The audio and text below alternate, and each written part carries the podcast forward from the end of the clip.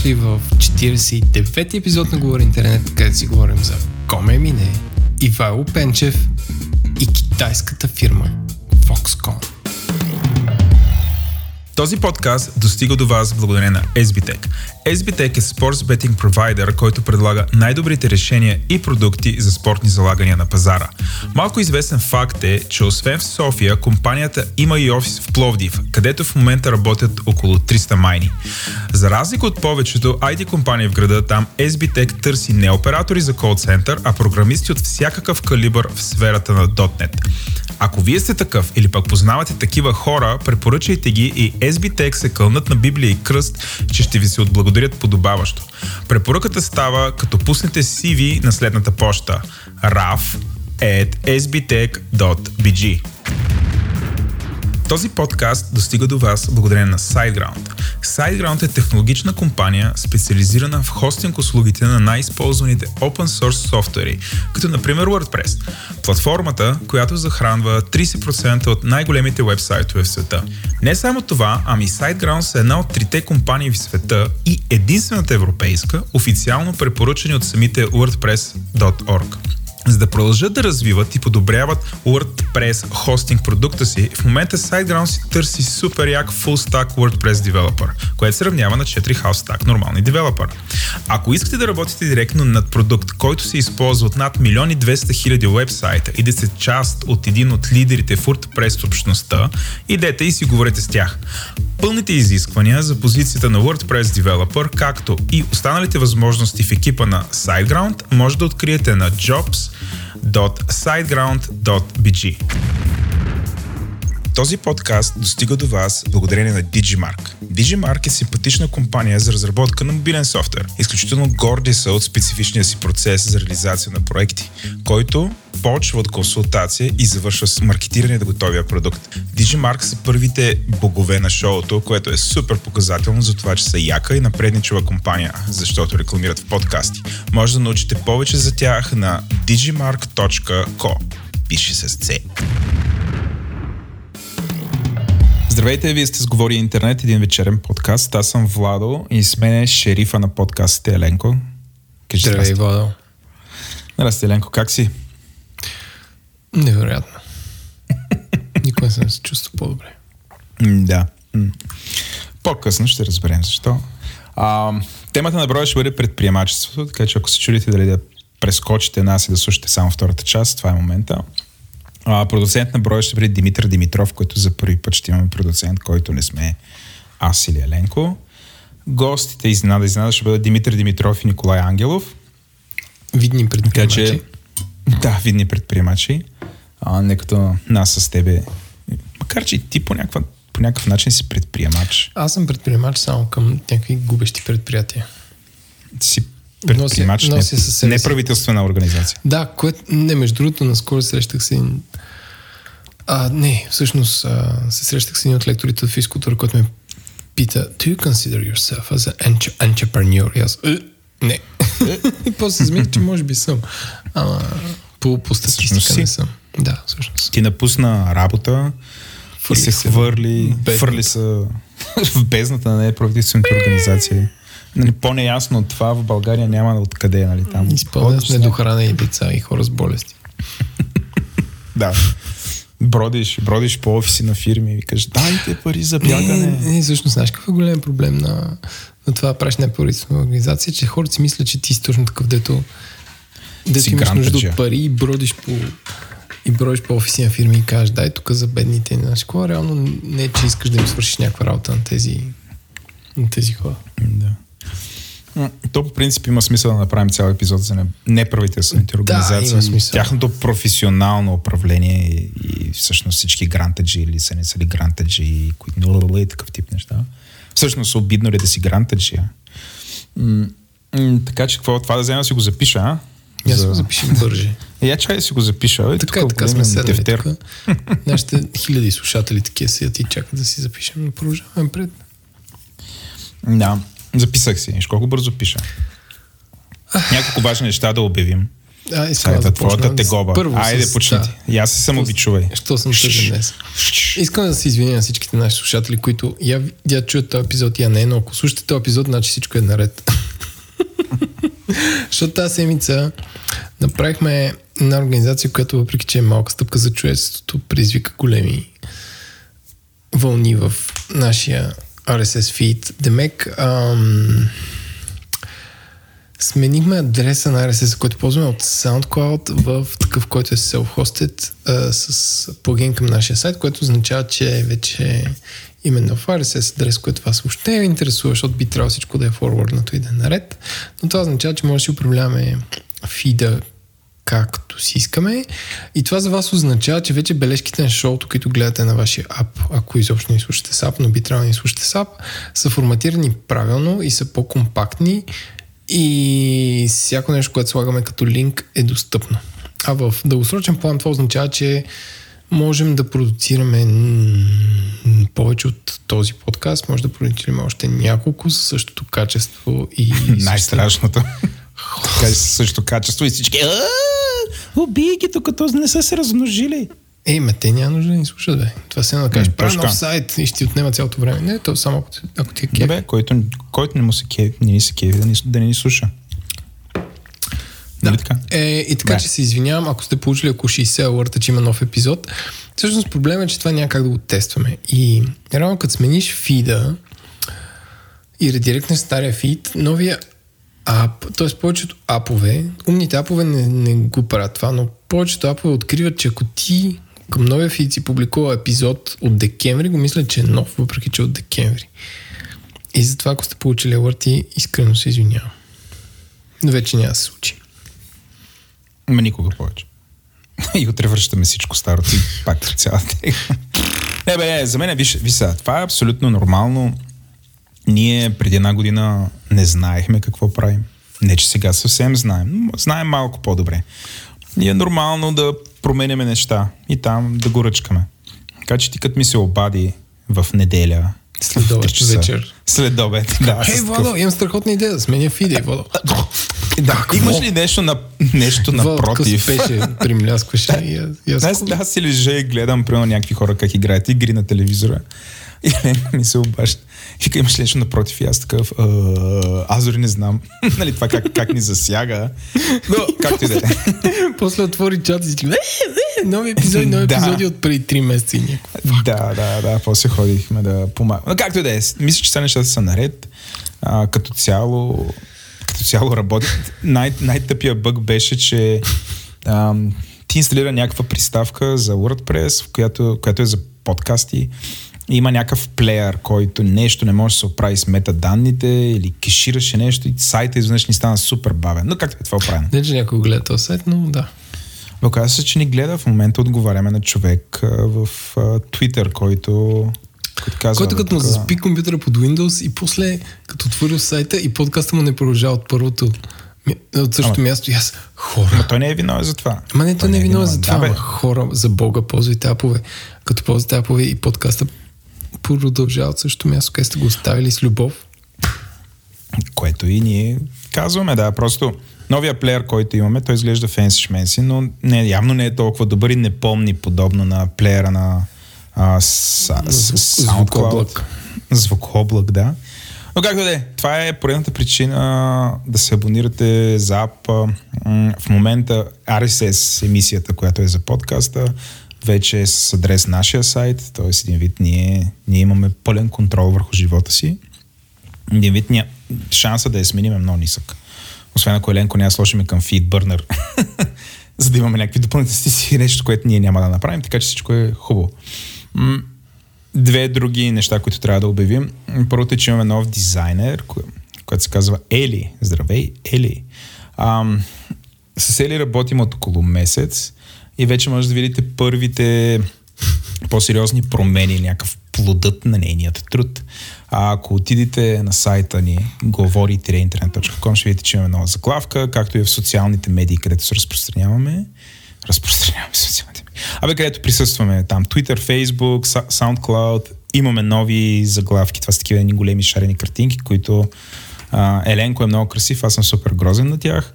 И има огромен надпис, че тече втори сезон на шоуто. Така че това са ни първите да, неща. Хората си мисля, че това е някакъв, някакъв сет на популярна българска телевизия. Популярен български сериал.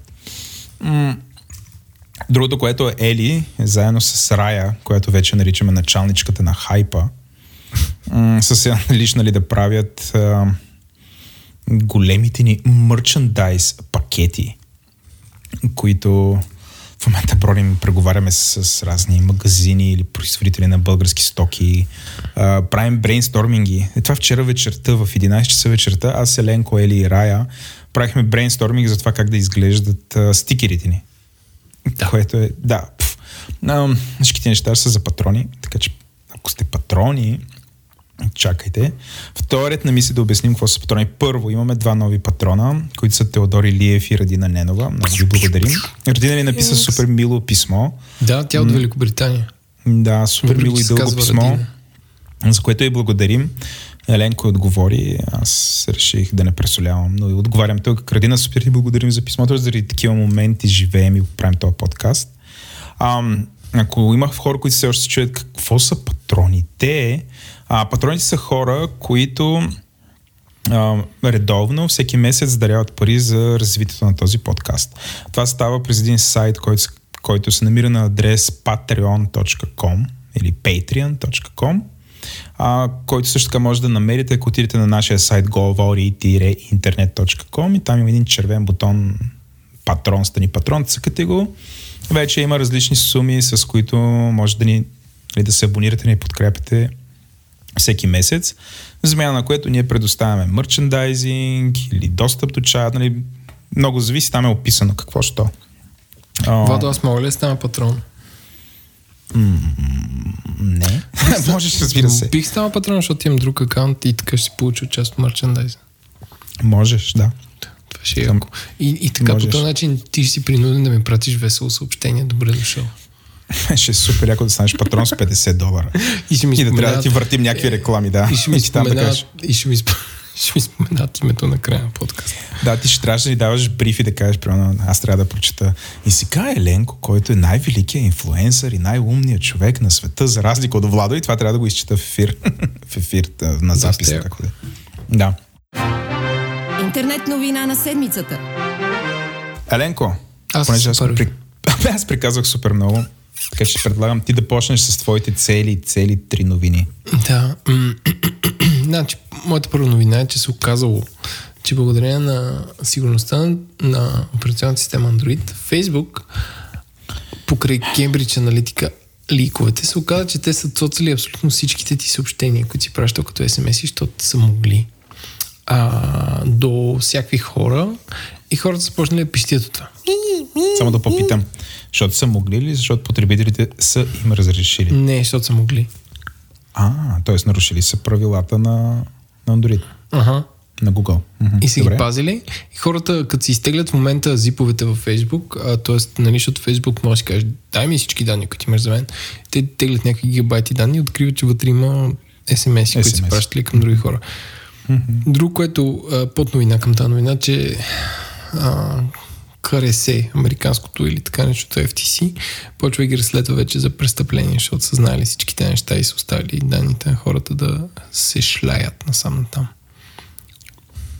Което е, както каза Обама, когато застреляха Осама, Justice has been served. Не, още не е served, ама ще ги, ще ги турмозят много.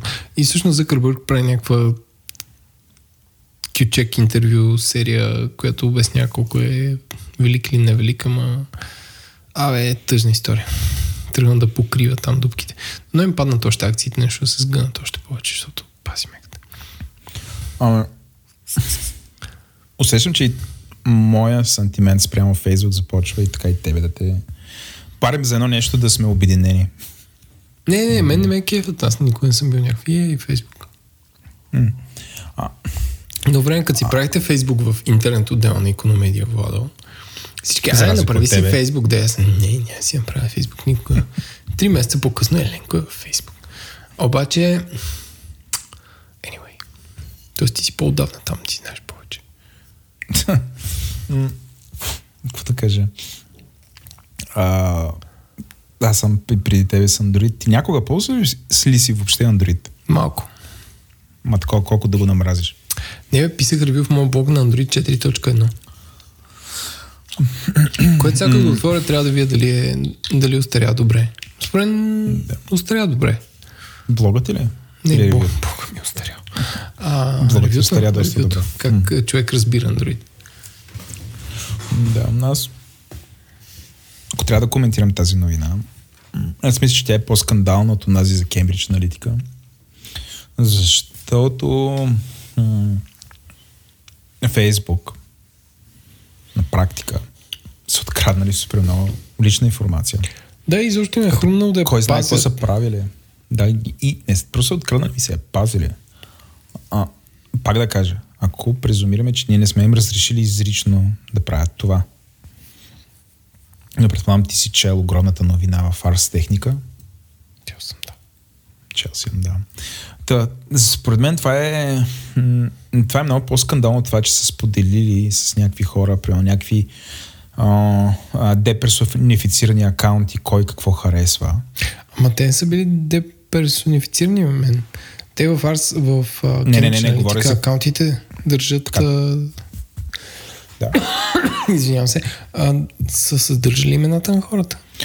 Аз четох нещо, че са били депер... че тази дейта, която е предоставена на ресърчера, който после ги е дал на Cambridge Analytica, е била деперсонифицирана. Не. Не. Не. Добре, а, сега няма да споря. Тук очевидно имаме някакво controversy, което ще го проверим после. Се разберем Но- да, да, да. а, но тук конкретно нали, са гепили дейта те. Дейта, която не им принадлежи. И това, това вече, вече е супер сериозно. И а, аз съм изтрил вече Всичко. само месенджера съм оставил. Не, ще махна и месенджера от мобилния си телефон. So, да, това не е окей. Ти имаш ли месенджер на мобилния си телефон? Имам, да. Фейсбук, Ами ще може би. махна. Да, Не, съм Фейсбук такъв нямам. on and off. От време време си слагам Фейсбук, от време време си го махам, но изпадам в някакви, някакви моменти, където не ми се браузва през браузър и, и си слагам апа и си браузвам. М, Ами... Окей. Okay. Аз ще си махне месенджера. Вече нямам Фейсбук на мобилен телефон. Често ти кажа, въобще не ми липсва. А, знаеш какъв е резултата? Че чета повече Википедия. Като ми се прави нещо, Ставаш Не 3 ходя часа там в събота да слайпвам. и четеш са приятели, това го знам. Споделих в интересни... Да, да, но, но всъщност чета ще повече. понякога се мисля за това. За приятели. Не за приятели, за това, че това, чета. как ти си го правил. Слагам се в твоите такова... обуща. А, разплакваш ли се като... като се сетиш за мен? Ми, не знам. Anyway, ам, предполагам имаш нещо друго с... След като да. вече, Това беше веднъж Google новина. бяха споменати с негативно. Имаш ли нещо друго за Google? Да, значи в момента всички се фърлят с... Ам... Трябва да престанем с тези сегуи, защото хората знаят, че са нагласени. Всички се фърлят да атакуват някакви пазари, да принципно нямат много пари. И, и Google а, показва Chrome OS таблети. Ако се чуете, дами и господа, какво е Chrome OS, той е като браузър Chrome, ама нищо друго. Ама операционна система, която принципно се правеше на Netbooks преди малко. Но интересно, че принципно Android за таблети е доста куц, защото е нещо като скелнат Android за телефони, което не е, не е много окей. Наскоро Apple направиха тяхната операционна система за таблети, iOS за таблети да е по-окей, сравнение с миналата година. Та сега пускат, Google има две операционни системи. Едната е Chrome OS, другата е Android. И сега пускат Chrome OS за таблети, с което таргетират образователния пазар. И те са произведени един от Acer, други от не си спомням какво, но... И титани на таблетите. Еми, пф, толкова си титан на лаптопите малко ти трябва, според мен, да станеш. Не, всъщност, много ти трябва, ама не изглеждат някакво има Wi-Fi, има там всичко, 2 пиксела камера отпред, еди колко си отзад. Но, но интересно, че са портнали другата си операционна система за таблети. Може би това е по-добро място за това нещо. Още повече, ако струват ефтино, Е, не Май защото са 329 долара, колкото един iPad. Което в България ще бъд, биха били към 780 лева. М, Който е един iPad. Което е... Няма никакъв шанс това срещу iPad. Което... Не, това няма никакъв шанс срещу iPad, но поне се опитват. От друга страна, всъщност на iPad проблема му е... Всъщност, доколкото знам, щатите се... А, това, което печелят OS и, и те Chromebooks е, че реално с повечето училища работят с Google Docs. И това, това помага много. Че в OS те са доста по-добре интегрирани. Okay. Аз честно ти призная, не съм чел много за Chrome OS, нямам някакво мнение. Дори не знам дали е свободен софтуер или не. Е, не. На какъв как език се програмира? Той е изцяло на... Той е, той е просто един браузър. В смисъл всичко, което виждаш вътре е един браузър. Не може да имаш апове различни от те, които би инсталирал като плагини за Chrome, които не са малко, но все пак са ограничени по някакъв начин. Ма че аз дали е свободен софтуер, имам предвид какъв е лиценза на операционната система. Е, със сигурност не е GPL. Не, да. То е Google някакво голямо- OS Terms of Service. То е някакво голямо... Лиценз. Голямо е агри е това. Защото ти, те трябва да ядат са. Те хранят хора. Те хранят деца. Гърла. Много тъжно. Така, това се случва ден преди iPad да обявят а, новия iPad, който струва само 300 долара за училища. Само което Ленко, да поправя Chrome, Chrome OS до някъде е е от е, софтуер е Android код. до някъде е софтуерен с- с отворен код. Не, до момента, Android. в който не стигнеш до Gmail, където не е. Виж сега. Както казахме в се, най-велики сега да се епизод върнем, според някои трябва да ти обясним някои основни неща. Да. Значи, виж сега. Свободен Win- добре, ще софтуер. Не, Да. Ето, ти нацели си на Mac. да, Mac OS не е свободен софтуер. факт. Обаче, върху... Цял живот страдам от това. Знам ти там, сън не те лови. Няма значение. Но опитвам се такова, дори на твой език да ти го преведа. М- обаче отгоре ти можеш да пуснеш Firefox, нали? Мога да. Firefox е свободен софтуер. Това обаче не означава, че macOS е свободен софтуер. И обратното за Android.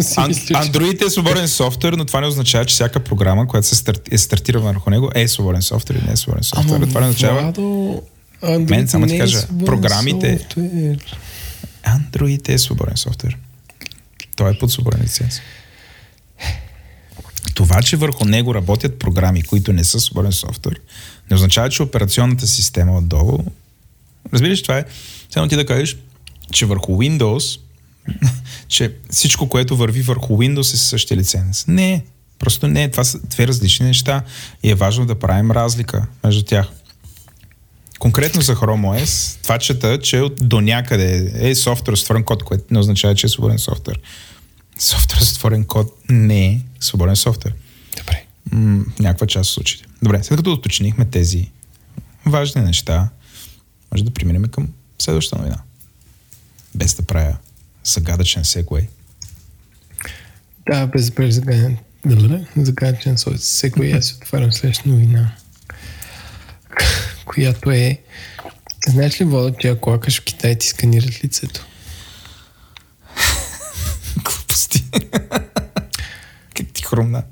Да, защото там много хора крадат туалетна хартия и за, за да се униф... за да се как да кажа, да се ограничи това разхищение, ако в публична туалетна ти трябваше да си вземеш туалетна хартия, тя ти се изплюва само като ти сканират лицето. И ако поискаш пак и ти сканират пак лицето, един сензор ти опитай пак по-късно. Тъп китаец. Защото си якал преди малко и си си взел. Ужас. Което освен такова намигване, намигване а, Black Mirror, а, това се случва в наши дни. Това означава, е че Brown Mirror от всякъде. това е Brown Mirror. Ма това в някакви публични туалетни. Е, не, не у вас. В Мисъл, там туалетната хартия не е ограничена и се произвежда от държавата и като биткоин. Може да си купиш туалетна хартия. Въпросът е, че Въпросът е, че в публични туалетни хората явно много цоцат туалетна хартия или правят кой знае какво с нея. Затова са въвели какво? Скенери за лице, които плюят туалетна хартия. Което ми напомня, нали, като влезеш мол и как водата е супер ограничена. Само цъкнеш и тъкмо си сложиш ръцете отдолу под мивката, тя спрей. После пак цъкнеш и после пак сложиш ръцете. Все едно, кой знае какво ще откраднеш от този шиван мол. Вода. топло. Това са моите три доста разнообразни и каращи, каращи така да се разтрепереш новини. Да, Като аз каза Китай, ти шок. нещо за Китай имаш ли?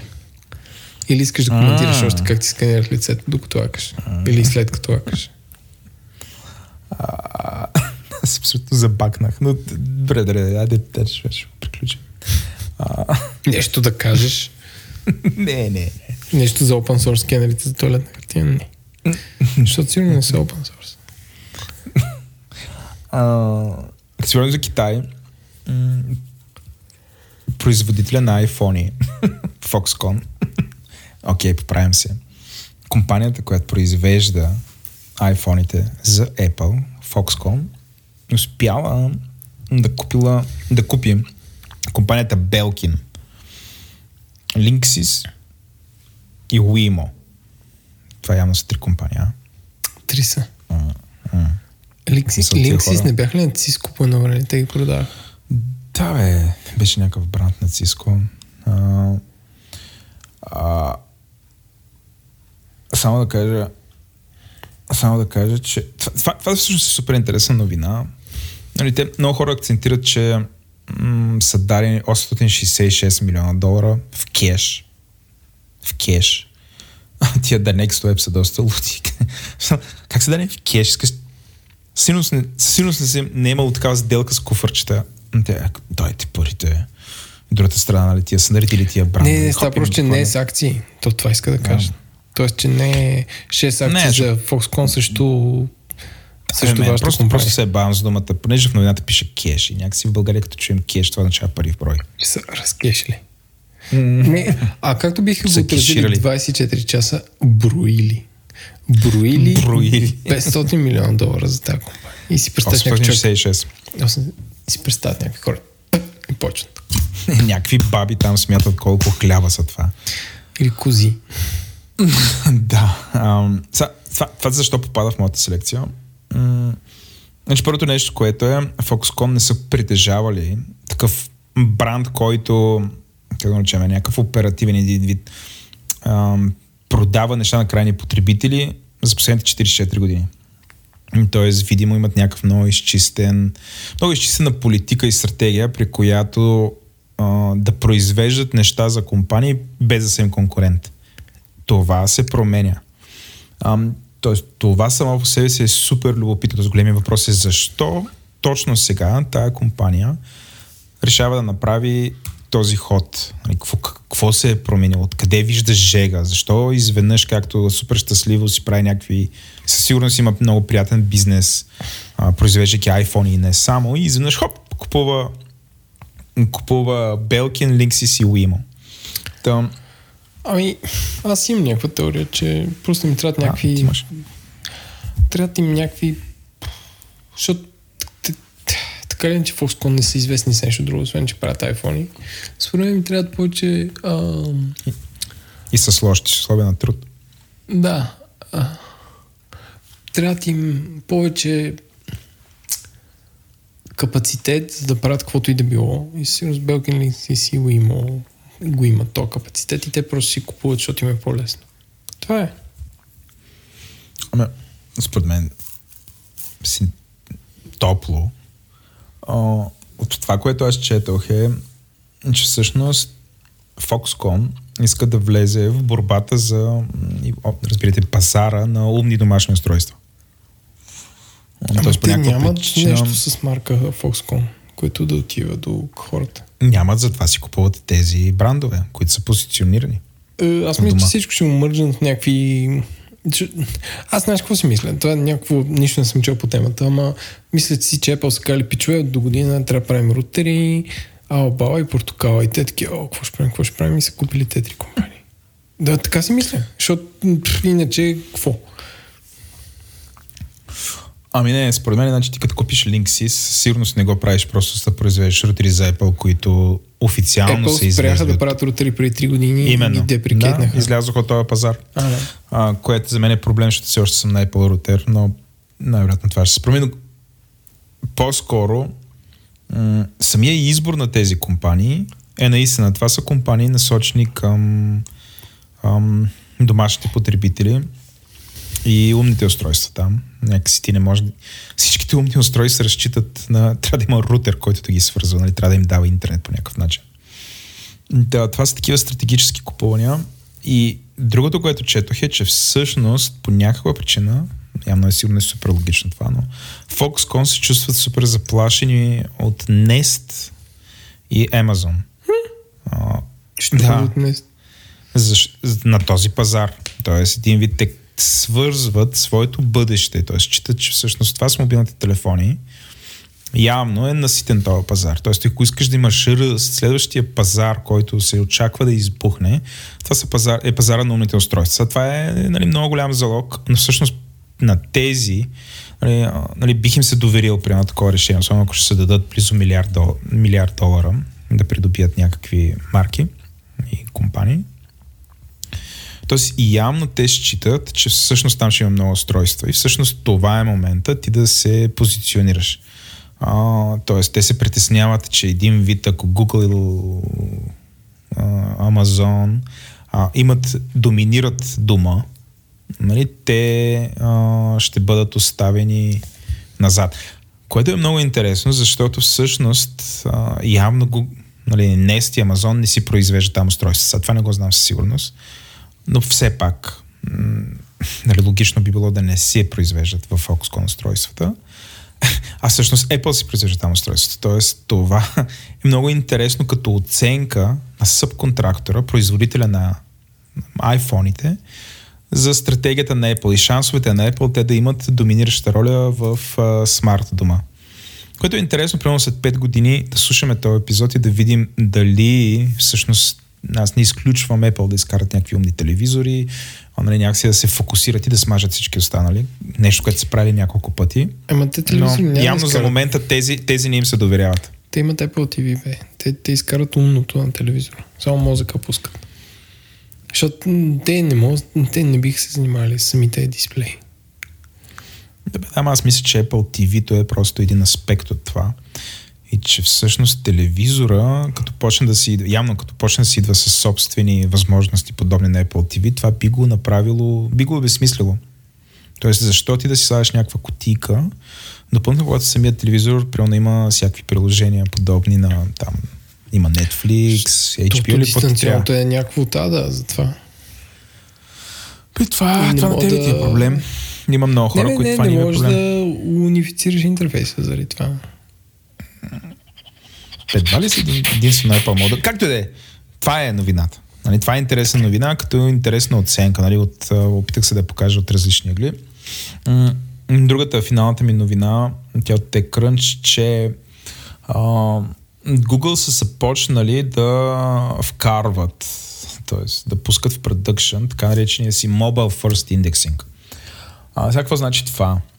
Google, знаете, е търсачка. Търсачките работят чрез индекси. Индексът представлява знанието, коя дума в кой документ се среща. Разбирайте, като пустите търсене в Google, всъщност ключовите думи, които пишете, нали, те не се изпълняват върху сайтовете, които ще ви се покажат, а се изпълняват върху този индекс. Т.е. Google вече е бил на тези сайтове, знаем цялото съдържание и знае всяка една страница, всеки един документ а, в вебсайта какви ключови думи съдържа. И има вече алгоритъм, с който да подрежда тези документи. Един вид най-отгоре излезат тези, които са ни най-полезни. Сега това, което са направили, почва да правят Google, а, между другото не е нещо ново, те са го обявили от доста време, е, че ако един вебсайт има мобилна версия, тя, тя ще бъде индексирана с приоритет спрямо десктоп версията. Също така е важно да се знае, че индексът ще бъде само един, т.е. няма да има два индекса, един за мобилни сайтове, един за стационарни сайтове и в зависимост това какво устройство ползваш да се ползва такъв индекс, индексът е само един. Но с приоритет, когато Google идва на вашия сайт, той ще търси мобилен сайт и ще индексира него. Google обяснява тая промяна с факта, че вече доминиращо търсенията в Google се случват през мобилни устройства. По този начин те искат да индексират, затова индексират преди, преди всичко мобилните сайтове, защото един вид, колко, ако имаш читав мобилен сайт, или въобще сайтът има читаво мобилно и преживяване, скоби изживяване, не знам как е правилно се каже, е редно... Experience. Експириенса е редно нали, той да бъде индексиран през нали, всъщност Google възоснова на това да го показва нали, резултатите. А, ако мене ме питате, Еленко, питай ме. Владо, Питай Владо. А, така, питай ме. А, Google го прави това, за, това е част от нещо друго. Нали. Ние няколко пъти сме си говорили, че Google по някакъв начин се чувства заплашен от това, че и това е нормално, че голяма част от съдържанието, което ни едно време беше в свободния веб, започна да се крие а, зад а, социални мрежи като Facebook. А, и, има някакви такива walled gardens, които той не може да индексира. Тук не говоря за paywall-ите, нали, говоря за сайтове, които изискват някаква регистрация. Включая нашия чат е не, някаква такава форма на съдържание, което е скрито и невидимо за Google. Което означава, че ако мрежата в дългосрочен план произвежда все по-малко и по-малко смислено съдържание, Google няма как да има какво да индексира и следователно няма да има нужда от него, като търсачка. Нали, което, е, което е проблем.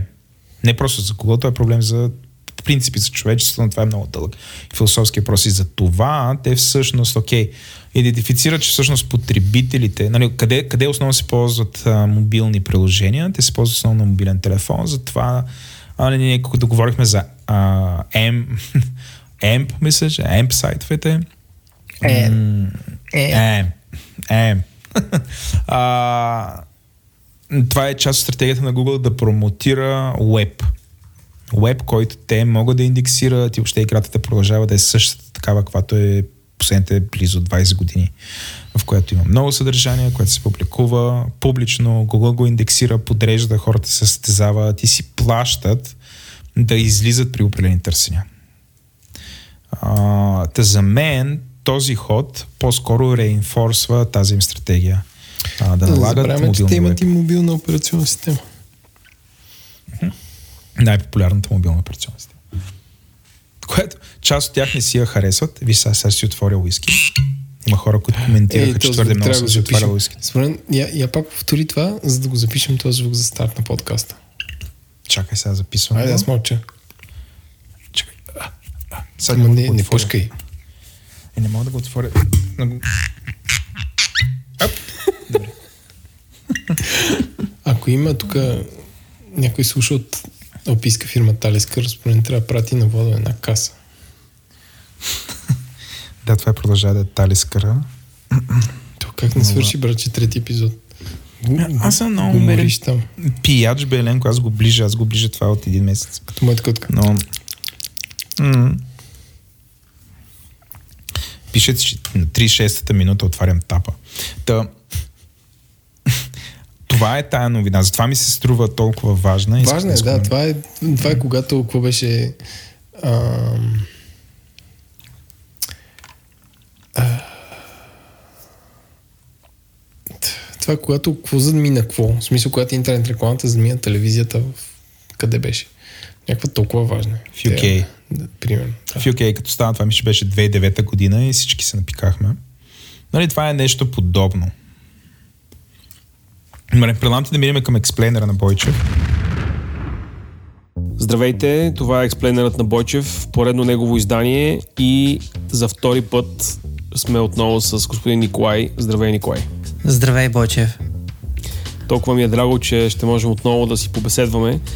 Днес, за да изненадаме всички, обръщаме, обръщаме експлейнера и този път експ... Бойчев няма да експлейнва, Бойчев ще пържи на шиш и ще задава въпроси. Ужас. Николай, ще ти хареса, обещавам ти. Сигурен съм, аз затова съм дошъл. И затова, за да бъде всичко страхотно, а, сега ще издадеме, а, ще издадеме една малка тайна а, за всички фенове на господин Николай. А, господин Николай е най-добрият играч на бейсбол в България. Не, най-добрият играч на бейсбол в чата на Говори Интернет. Със сигурност. Категорично тази титла е негова. И, Истината е, че тези от вас, които са присъствали на, на величествените биркасти на, на този величествен чат или които а, имат честа да са патреони и да участват в най-великия чат в а, българското интернет пространство на Говори Интернет, а, знаят, че а, на, на равни интервали от около 16 дни а, се намира някой, който да зададе въпрос, абе, господин Николай, а, как си играе бейсбола? И а, в тази връзка решихме, че а, целокупното човечество на Република България има нужда от отговори и за това тези отговори днес ще бъдат дадени от господин Николай. А, започвам с един бърз въпрос, ако позволиш. Дай ми три причини да играя бейсбол. Чакай, че тук ме фащаш леко неподготвен с трите причини. Вие, Като, преди това, като си приказвам, беше много лесно.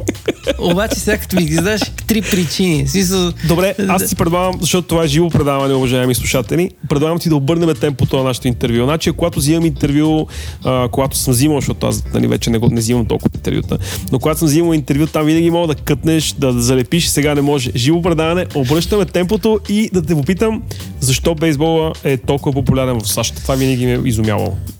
Това ми се води техен национален спорт. Сега, да, откъде е произлезнал и как точно се е случило, всеки може да рови в Википедия, да, Google и така нататък, ще разбере. Като цяло, ам, те наистина се гордеят с този спорт. А, в Штатите, разбира се, трите бъта, бейсбол, бокс и бейсбол, а, бейсбол, бокс, извинявам се, и баскетбол са а, изключително популярни. Може би бокса вече не толкова.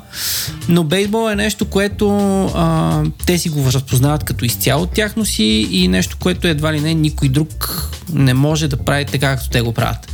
Това е И- един световен спорт. Абсолютно, да. Но те толкова много си го обичат, а, че да, абсолютно американски спорт. А, като цяло... Бе, аз... Да. да. Извинявай. Извинявай, извинявай, прекъснах. Спецификата е така, че а, първо мачовете са ужасно дълги, бейсболните обикновено, а, няма някакво свръхнапрежение, тъй като е походова игра, а, колкото и да звучи леко малумно, но наистина там имаш паузи достатъчно големи, което пък а, за телевизията е нещо прекрасно, тъй като реклами. И а, много отбори и ужасно много мачове всеки ден в продължение на близо 6 месеца. Тоест, а, така е конструиран професионалната им лига в Штатите, че всеки ден има по няколко стотин, по няколко десетки, айде, а, мача на ден и общо взето, гледа ли ти се бейсбол, няма край. Тоест, искаш да кажеш, че всеки ден има по няколко десетки матча от Световната лига, тези World Series, които Не, са World на... Series са така наречените финали. Тоест, А, окей. двата най-добри отбора от двете различни дивизии, а, те не са дивизии, са лиги, американски и национална, се срещат и ам, излъчват шампиона. Тоест, Но те, всеки те, ден те има- не скромно са си го кръстили ам, световен шампионат, що пък, нали, световни серии, що пък не, като може да си го позволят. Като каза, че играта е бавна, това означава, че ли, че и дебели хора могат да играят? Виждал съм в Холандия огромни хора, които са тичали по начин, по който аз само мога да мечтая. Така че то си е до човек. Този е до човек. Да, защото някой може е, просто че- да е едричък. А, а, с а, мой приятел, който е а, много запалена тема, трибой, петобой, десетобой и всякакъв дрип, тип друг бой, а, сме спорили много на тема колко атлетичен спорт е точно бейсбола. За мен, аз мятам, че е изключително атлетичен от гледна точка на това, че освен а, груба сила, изисква техника, изисква много а, умения, които не са просто да дигаш някакви тежки неща или да тичаш много бързо. А, и този ми приятел, сме спорили много по тази тема, аз мятам, че бейсбола и американския футбол са едни от най-атлетичните спортове ever, наистина. Изключвам бойните спортове, там естеството е друго, защото може би не, не смятам, че има чак толкова много техника. А, и така, Добре, сега ти казваш, че бейсболът е изконно американски спорт, но той все пак се родее. Това може да е забуда, когато може да ме да му об- обориш, но той се родее с крикета. Тоест, каква е фундаменталната разлика? нямат нищо общо. Тоест, а, а, има топка и... Видял съм заблуда до днес. Да, нещо като бухалка, само че в крикета бухалката има доста различна форма. А, Тя прилича Има- на, на лопата. на лопата, там, да. бухалката. да. А, имат някаква прилика, но е много малка. Тоест, а, все едно да сравним волейбол и баскетбол. Толкова е, Аха. приликата е такава. Тоест, Тоест, нали, тоест бейсбола, дис- действително си се е родил на американския континент някъде през 19 век и се е превърнал в а, форма на забавление на новоземците. Точно така, много се е видоизменил през годините, т.е. продължава да има някакви промени. Между другото, продължават да се опитват някакви неща да се случат нон-стоп. Аз играя бейсбол вече почти 30 години, колкото и нелепо да звучи, но да, от 9 годишни играя. И не е някаква свръхдинамика в промяна на правила и въобще изисквания и, и някакви фундаментални промени, но като цяло продължава нещо да се видоизменя по него, което а, да го прави по-интересен. Опитват се в момента да ограничат времето, защото един матч може да продължи а, на теория безкрайно. А, сега средната продължителност е между 2 и 4 часа, което нали, представи си да трябва да гледаш нещо 4 часа пред телевизора. Това е много трудно постижимо. Защо? А, Това е един епизод на, Българ... на гласът на България и, и два един епизода епизод говори на... Да. Е, ако след, следваш някой отбор, който играе примерно 5 дена в седмицата, нали сеш, че малко в повече ти дойде. да, да, ясно. А, а добре, в колко хора играят бейсбол в България? Ми е интересно. Грубата оценка според мен е няколко стотин, като прогресивно намаляване, намаляваме. Вау. Между другото, в началото пропуснах да кажа нещо. А, ти като каза, че съм най-добрия в България, това е много далече от истината, но а това, че съм най-добрия в а, чата, а, много вероятно е някой да ми се обиди от чата и това е господин Ангел Марчев Джуниор, който mm-hmm. беше няколко епизода назад гост Да. а, на предаването. А, със сигурност съм по-добър от него, така че моля да не, му се, да не ми се обижда. Той е, на, той е на години и е много по-тежък от мен, така че няма, Сега, няма нали- как да ми нали- се обиди. Нали знаеш, че в България а, винаги трябва да видим и другата гледна точка. така че Следващия включване на, епизод джуни... той. на Джуниор. Той има какво да разкаже. Той не е да няма какво да разкаже. Окей, добре. Има нещо друго, което също, а, също винаги ме вълнува около този спорт. Скъпо ли е? Доста. Мога ли да започна утре да играя бейсбол и така? Принципно да, тъй като бейсбол се играе в много бедни държави. Латинска Америка, много от латиноамериканските държави, въпреки а, рязката а, немотива на хората там, бейсбол е изключително популярен. И си играе, общо взето ти трябва пръчка, буквално, която да е малко по-дебела и парцелена топка. Смисъл, не, ти трябва свръх а, екипировката, която струва стотици или хиляди долари. А, интересна оф-топик тема е, че една от причините да бъде изваден бейсбола от Олимпийската програма за известно време, въпреки че сега от нови, новите Олимпийски игри ще го върнат, е точно това, че стадиона е много специфичен и не може да, да се използва, освен за бейсбол, почти за нищо друго. Което го прави толкова скъп. Тоест, а, стадиона е а, доста голям, специфично спортно съоръжение, което е много скъпо и вече екипировката не е ефтина, но примерно е абсо, абсолютно сравнима, да кажем, с хокей, голф, а, които по никакъв начин не са ефтини спортове. Тоест по-скъпо от футбол, в крайна сметка. Е, да, футбол. Имаш маратонки, бот, бутонки и топка, нали, врата. Нямаш така, така тежка екипировка. Добре, тогава всъщност това означава, че а, американското общество е свърх богато и всъщност всеки баща като купи а, бухалка и топка на сина си, това е огромна всъщност инвестиция. Аз някакси... Не, бухалката mm. може да намери за 10, 10 на долара бухалка Окей. до 50, 100, 200 нагоре също има, но не са хиляди долари. Бухалките, Окей. ръкавицата, примерно, можеш пак наистина 20-30 долара до към 200-300 максимум. Тоест, това са основните ти уреди на труда, които трябва да имаш като играч. Бухалка не ти е задължителна, защото една бухалка може да играе целият отбор с нея. Ръкавиците са необходими а, за 9, 9 играчи, които са в защита. Там са по-специфични, защото ръкавиците са различни за различните позиции, но не е кой знае каква е инвестицията. За пример, в а, така а, Куба, примерно, играят абсолютно без каквато и да била екипировка и нещата им се получават. Да, тоест, все пак, все пак е, е достъпно, т.е.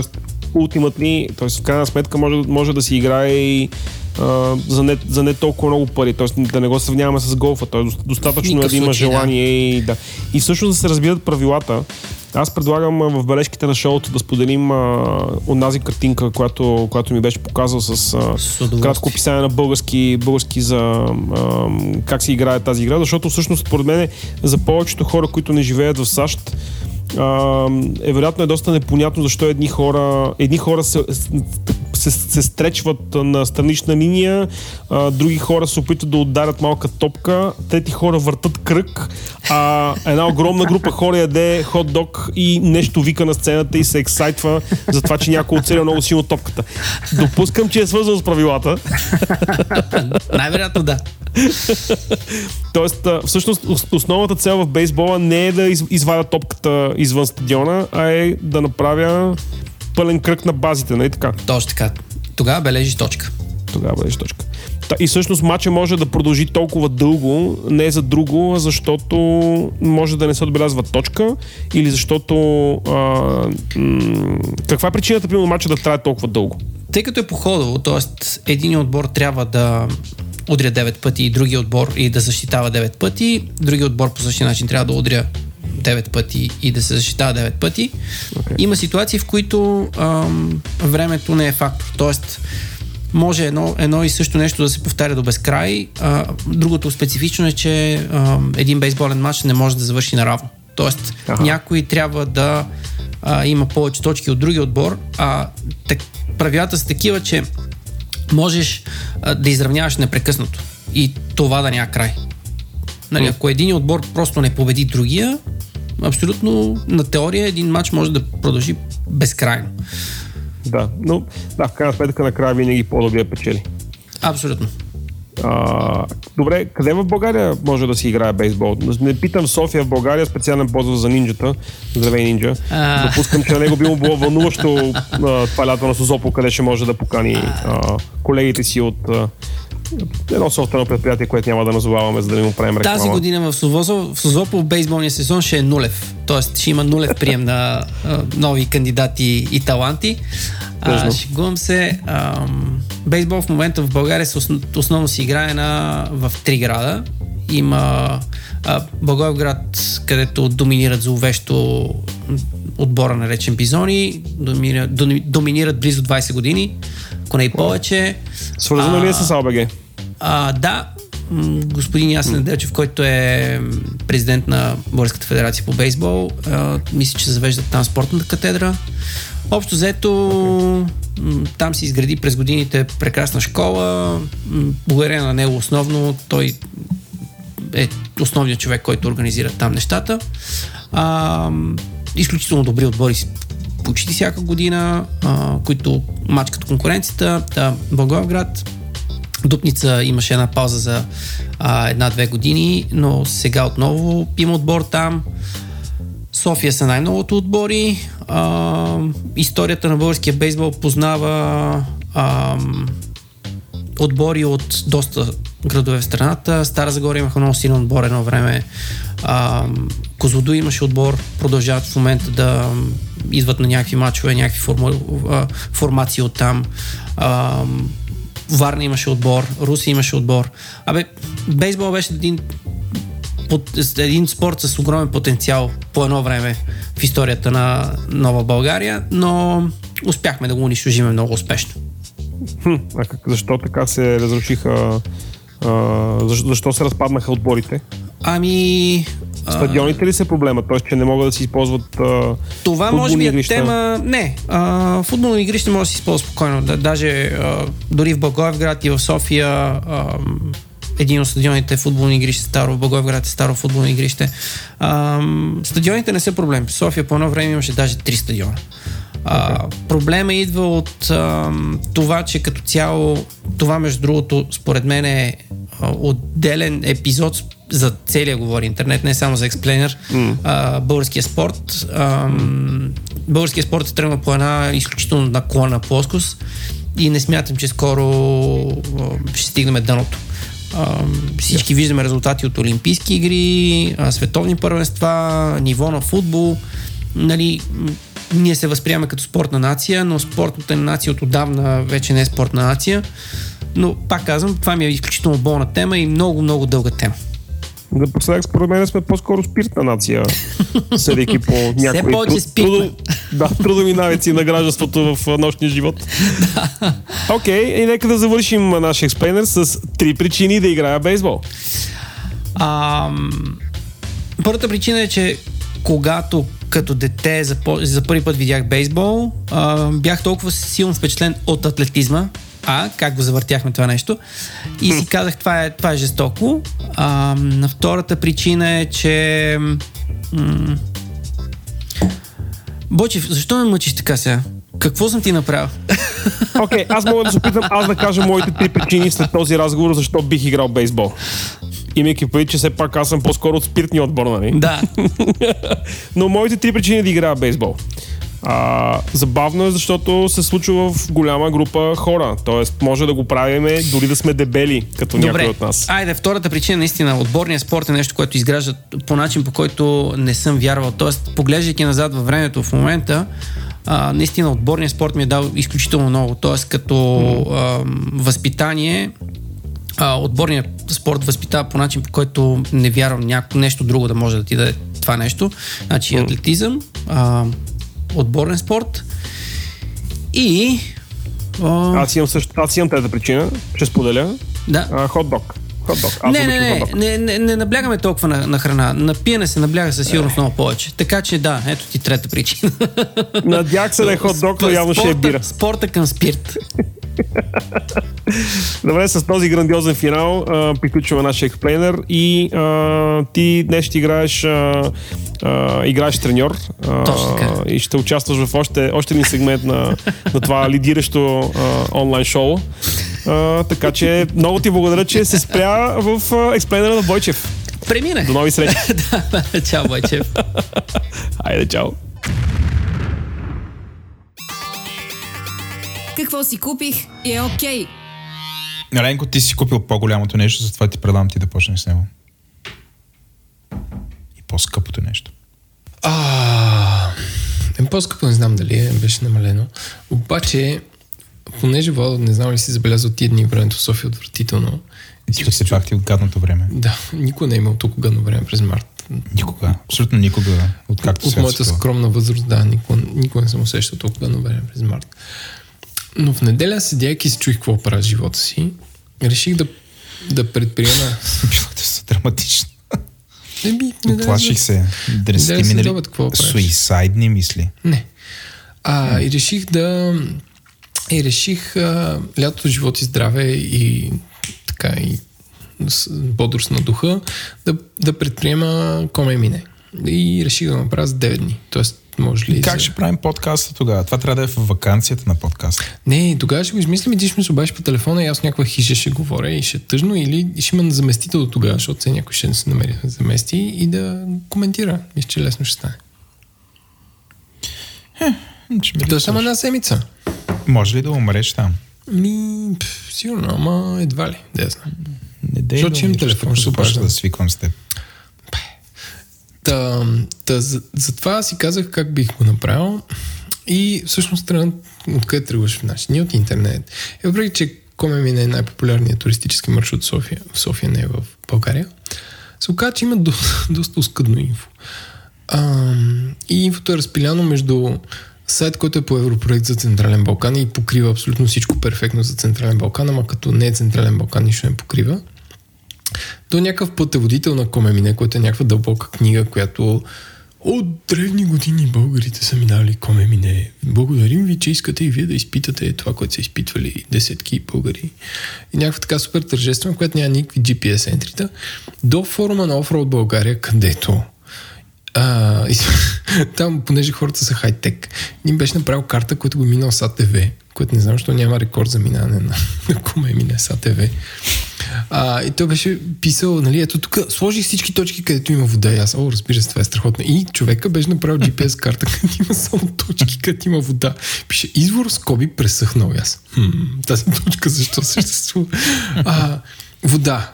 А, и точките са три вида. Има вода, а, бира и пържоли. Има точки, които, които съдържат вода, бира и пържоли. И аз сванах тези всички точки и ги наложих към а, оригиналния маршрут. А също така а, интерполирах с маршрута на Кирил Никол Тире Дизела, който познал хора, които са следвали маршрута и казват, че по едно време стигат в, в някакво огромно поле от клекове, където дизел може да е минал, ама ние не успяхме.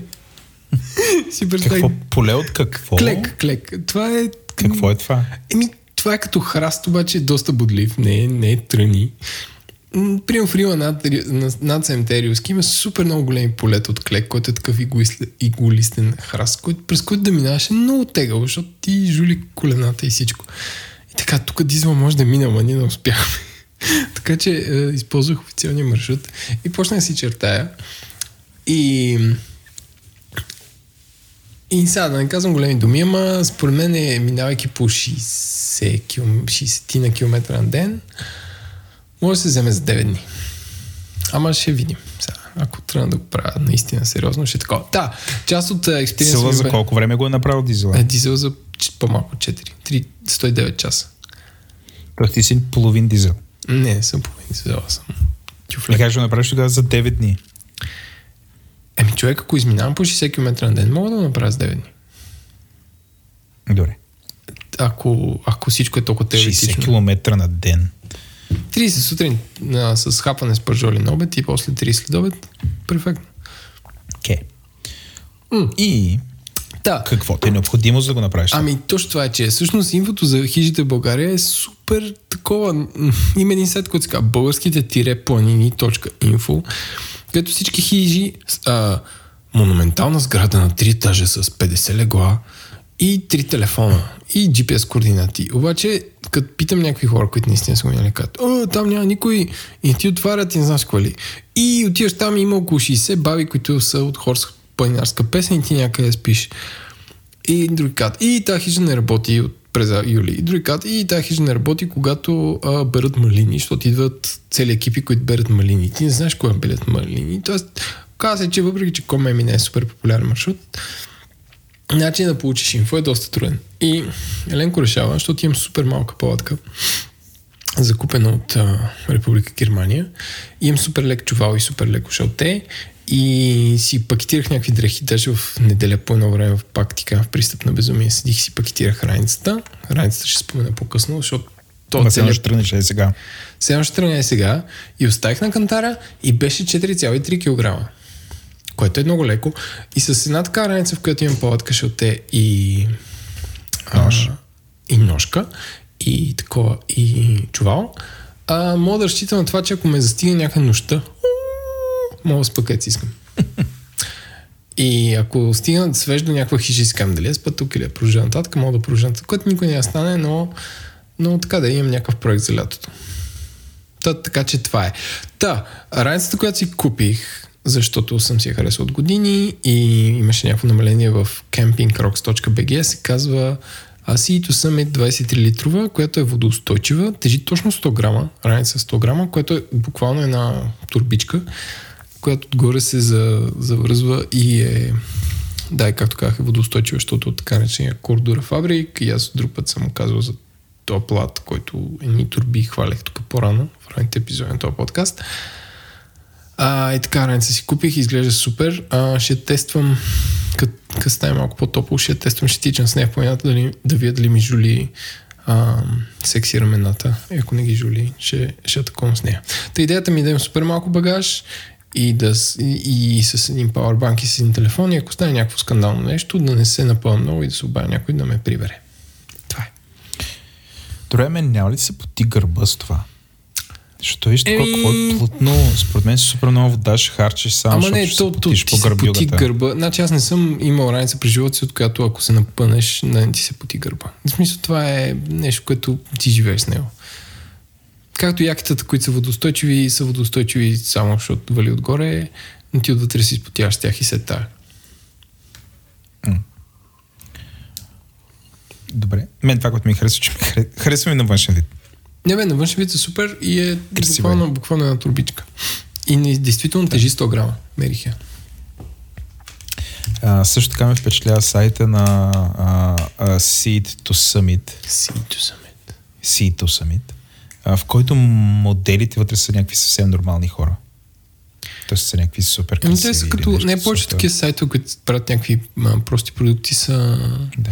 Като Патагония, те са някакви абсолютно гашници, такива, които а, го рекламират това. Тоест идеята е ти да се познаеш тези хора, а не някакви, някакви фитнес хора.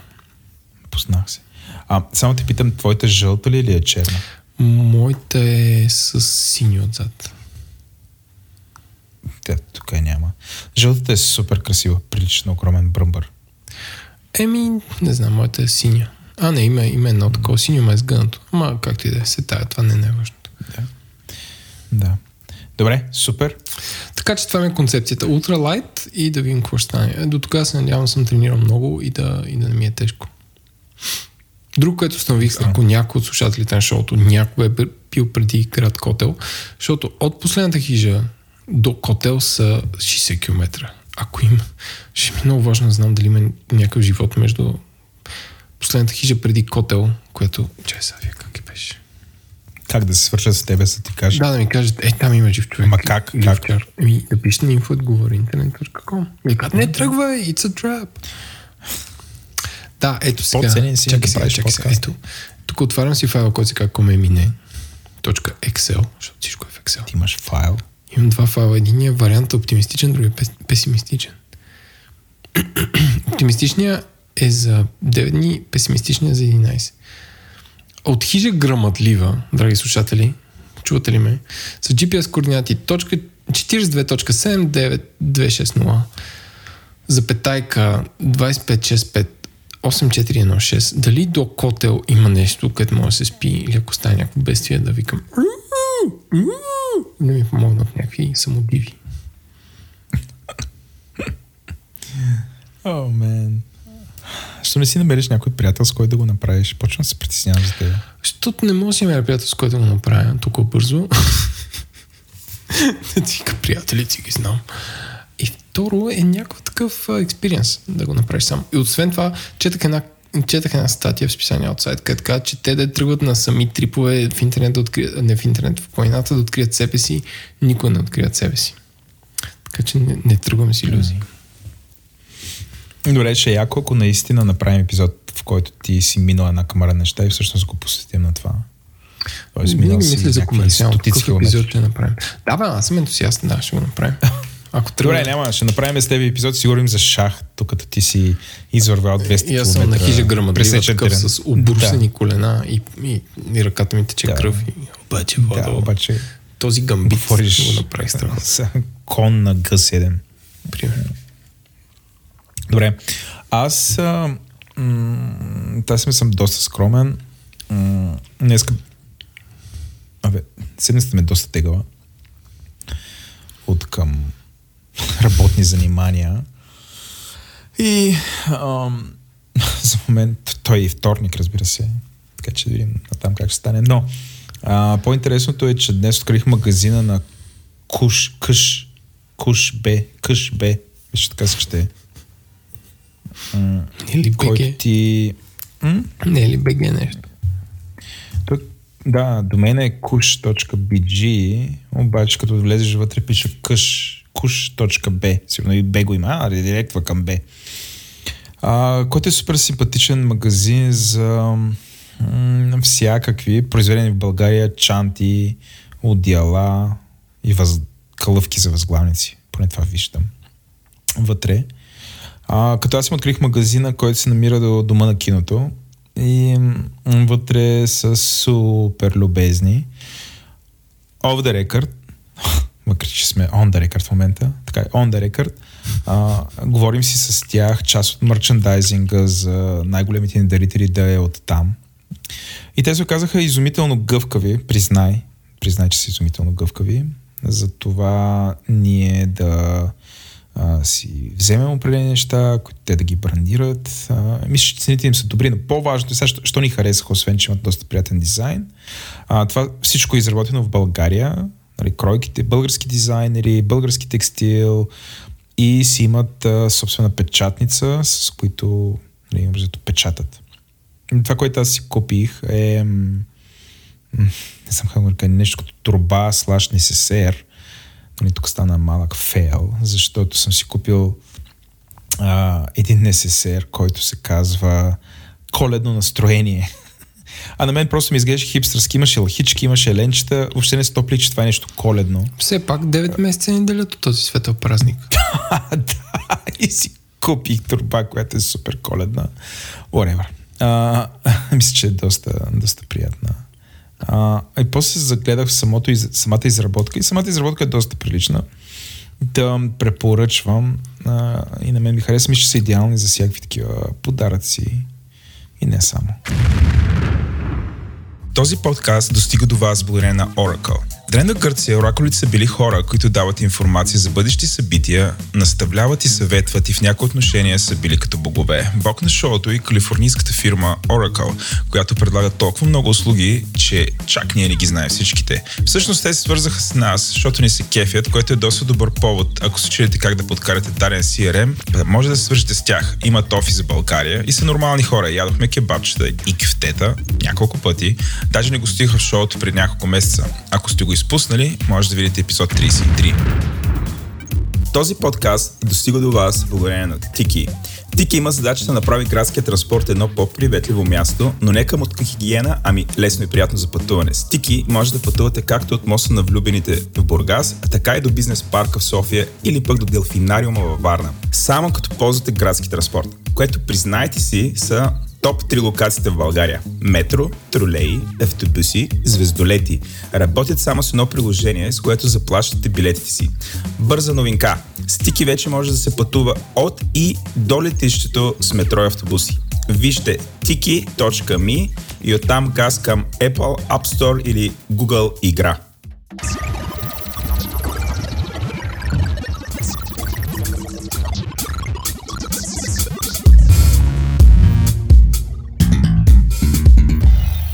И вече сме с нашите гости. Аз ще ги помоля да се представят. Основната тема на този епизод е предприемачеството или всъщност тази дума е толкова сложна и толкова много ще запецаме да я казваме. Може ли някой от вас, скъпи гости, да обясни какво означава си предприемач в България? Или какво означава си предприемач по принцип? Някакъв човек, който започва с собствен бизнес, движи собствен бизнес или собственик на бизнес, как частник, какво значи предприемач? А, нашите гости са а, Митко от Тики, или всъщност аз знам, че не е само Тики, но той е човек, който има... Всъщност да, той трябва да се представи.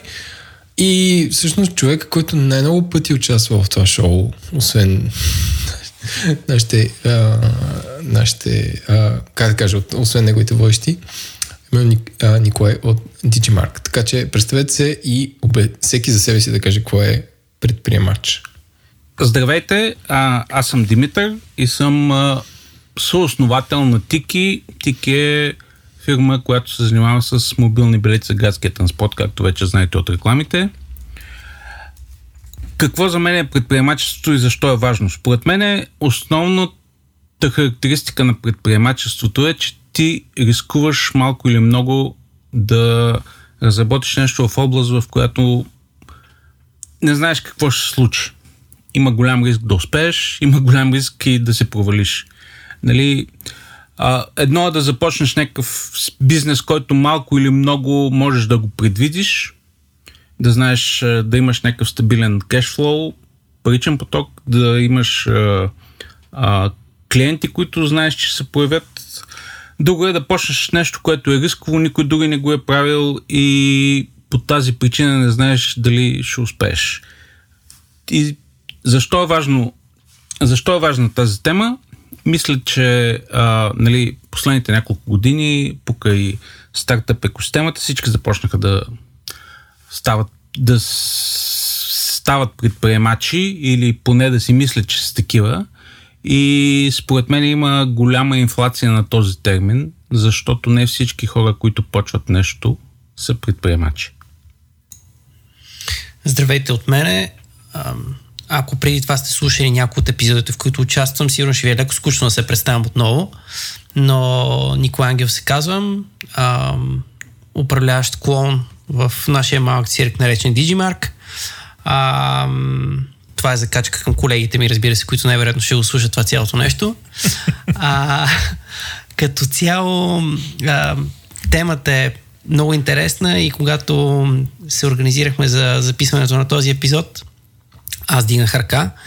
А, аз много а, вероятно а, ще съм а, негативния тон в този разговор, така че от сега казвам нещата, които ще споделям най-вероятно няма да са много приятни.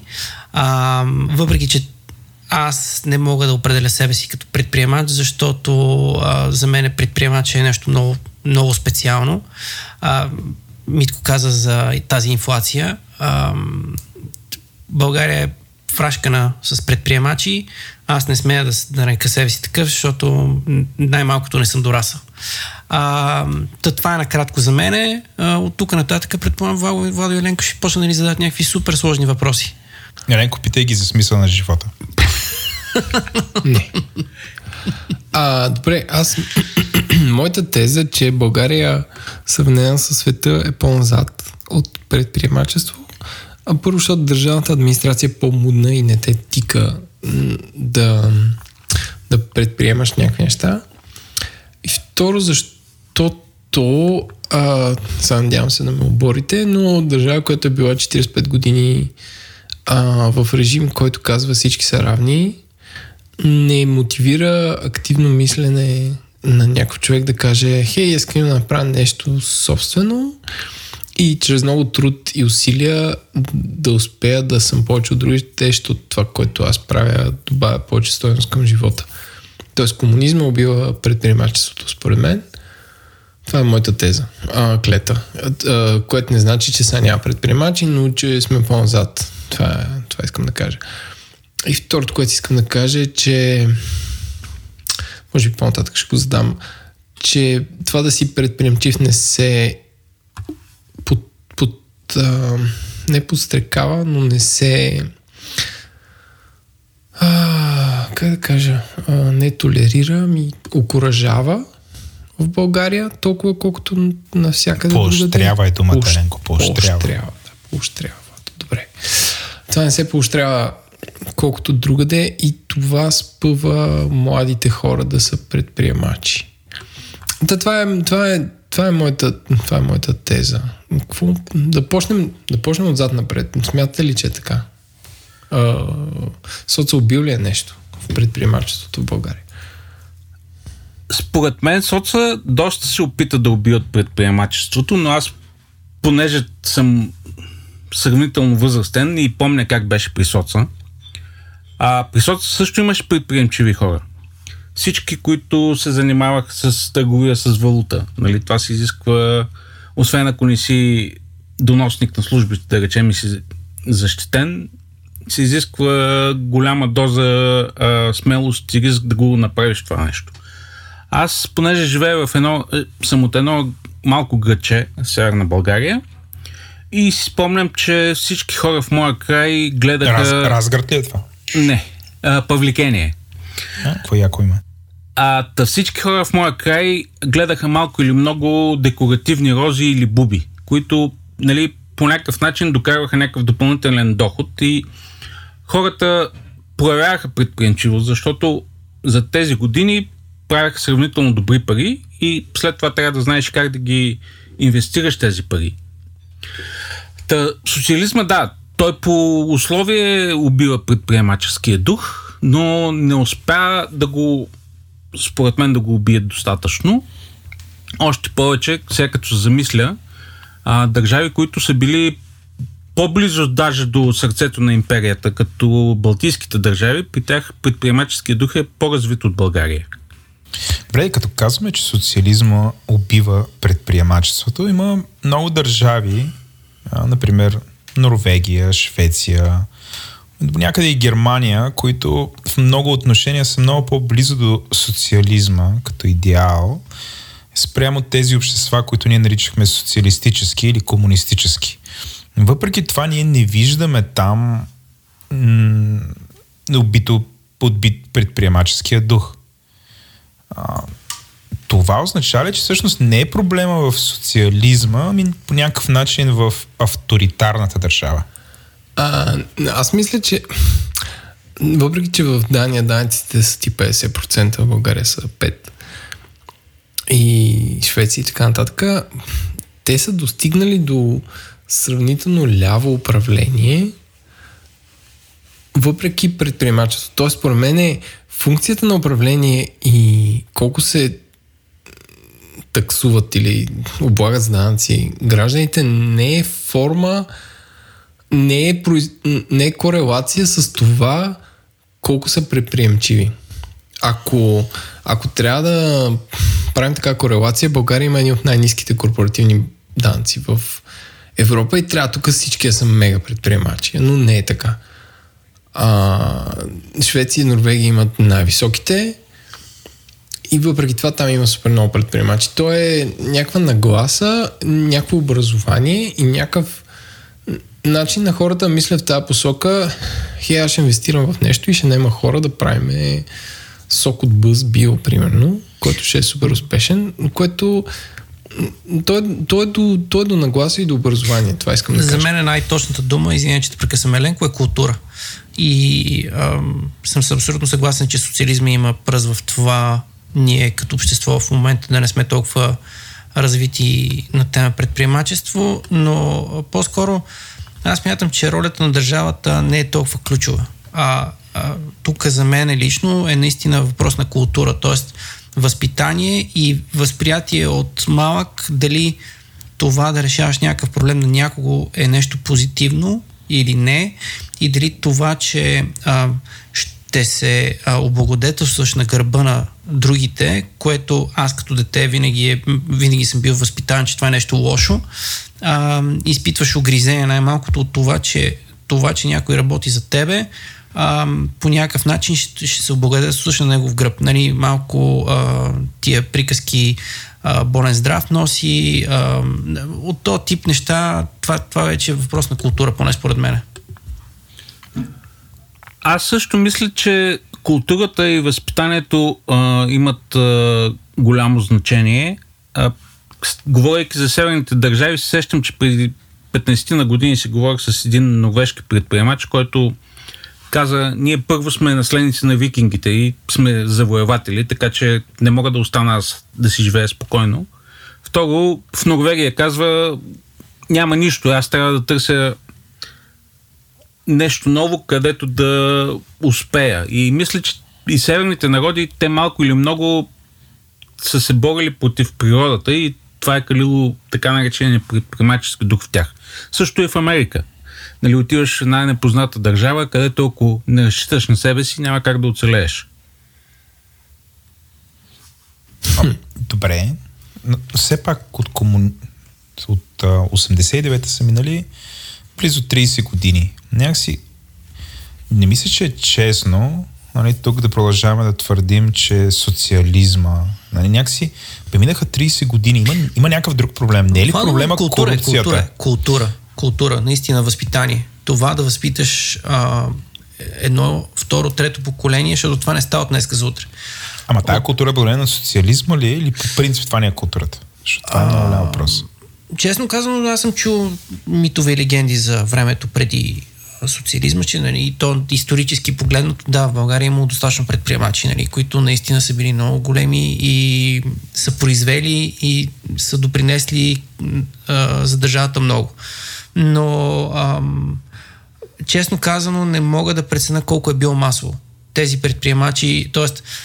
за да поне според мен, за да осезаемо а, културата, за да се промени, трябва да има нали, някаква масовост. Тоест, общото възприятие на по-голямата маса от хората да е, че а, предприемачеството е нещо супер и че то а, добавя стойност към по-добър живот на хората, които са в това общество. А, не помна, т.е. аз не знам чисто исторически а, преди комунизма хората, които са били предприемачи, как се е гледано от тях. Тоест, това за мен е Като на кръвопийци. А, ето. Тоест, Това е ето. ясно. Това, това Ами- не мисля, че е някакъв нов феномен. Чакай, бе, как като на кръвопийци? А, мен, на какви мислиш, че са били? Преди социализма. Ако Ами ти да, живееш преди социализма... Богатите и- хора са били, о, колко е хубаво, те са забогатели благодарение на... Не, не, О, чакай. па- същата Не, бе, те са били като някакви хора, а, според мен като сега, не е някакво кръвопийци. Що- Защо да са кръвопийци? Мен ти трябва малко да познаваш българското общество преди... Смисъл, Ама аз не познавам и ти 9 не го познаваш. какво? Ама съм чел история. А каква история си чел, я кажи? история на България съм чел, Еленко.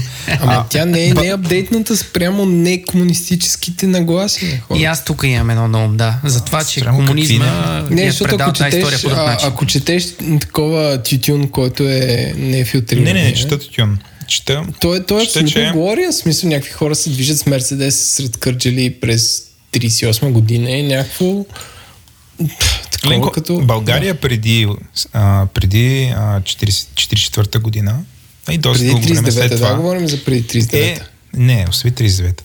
Преди 44-та година, когато нали, м- нали, има преврат, а с който една от както да е, има и война и какво ли не, но преди всичко България е една аграрна държава. Е, не е смисъл- така. Вот, А, не е така. Тогава България има трябва наистина да GDP, провериш. Тогава България има GDP по-високо от Австрия и била доста така индустриализирана по някакъв начин. Не е... Не, не е индустриализирана. България е внасяла пирони. Също така България а, била много дълъг период от време, нали, до 60-те години, преди всичко аграрна държава. И сега кажи ми, а тая аграрна държава, нали, за каква култура за предприемачество има? Въобще какво е Тук мнението на, аз- н- да, към мога да- богатите хора? Ама Мога това, да че е град, значи, че да, не може да има предприемачи. Ще е българския фолклор за чорбаджията. В смисъл, това също, нали, благодаря ти, благодаря ти Колео. Термина чурбаджия, въобще самия сантимент към чурбаджията, нали, какъв е, как е представен чурбаджията в българското народно творчество? Еленко. А, а, Любен Каравелов ли цитираше? ли Избери си някой, който си избереш. Еми не, чурбаджията в българското народно творчество е представен, ако не борим мамино детенце, което е доста тежка ирония, е представен, как ти кажа, ти трябва да тръгнеш от това, кой го е представил. Като писателите тогава са били с такава, как да кажа, поети и революционери. Смисъл, според мен... да, защото... Е, тя- Те тя тръгват от някакъв друг, а, от някакъв друг ход. Според мен, актуал, а, акуратното представяне на чурбаджията е свързано с това, като той е представен в медиите, в да речем турските очерци на това нещо, в смисъл нещо, което поне малко да е обективно. Защото ако, ако гледаш мамино детенце с любениците, е, е такова, той е, а, той е пародия. М, Доста тъжна пародия. Аз смисъл, аз не се- Чай. не се зас- Димитър, Димитър за тогава, това той е живял в тия времена, така че мисля... Да кажа. Не, аз, аз се сещам за един а, пример, който а, а, е от времето при 39 или 44 година. Има в а, Габрово а, един санаториум, а, сикопиталище, който е а, направен с дарение на фабрикант, който след това при социализма а, е национализиран, нали, почна да се руши, сега в момента съвсем се доразрушава. Та, на времето тези предприемачи, те са давали и на обществото. Аз а, миналото лято бях в Карлово и там видях а, фабриката на братя Георгиеви, която в момента е абсолютно запусната и западнала, а има страхотна архитектура. Тези братя Георгиеви, същите, които са дарили примерно пари за построяване на университета, както знаем, а, имаше един надпис на тази фабрика типа направено за работниците. Та, малко не съм съгласен, че чурбаджиите, а, нали, в кавички, а, е имало негативно отношение към тях, защото те са създавали работни места по сегашно и са дали поминък на хората. По-скоро това пак е изкривено през призмата на социализма, според мен. И аз подкрепям Димитър. Аз съм да кажа, че тези двама братя Нали, за мен чурбаджията е малък и среден предприемач, докато те не са. Тоест има много голяма разлика, но не, има много примери. Вижте сега, аз не казвам, че капитализма нали, няма, няма добри примери на, нали, за това как всъщност а, супер богати хора са дарявали пари се грижили за своите служители. Има много примери. Има много примери. В Пловдив, в смисъл, има супер много такива примери. А, аз говоря за това какъв е сантимента на българина към богатия човек. Нали? Ама Аз не мисля, че е някакво... най-завистливият човек, който изобщо съществува. А, така, Аз не стигаме позна- сега до този въпрос. Да, въпросът е, че това не е... човек. Добре, Еленко, но това не е, това не е феномен, който е благодарение на комунизма, нали? Просто това е народопсихология. И сега, Ама за да тази дадеме думата на Димитър... е достатъчно усилена от комунизма, искам да кажа. Ами, комунизма по принцип разчита. Нали? Сега, това, е, но, това е, отива разговора в посока, в която може би не трябва да отива. така че, тук е въпрос всъщност, а, в момента има ли истински предприемачи в България? А, а, първото име, за което се сещаме е Вайло Пенчев. Кол, колкото и да е...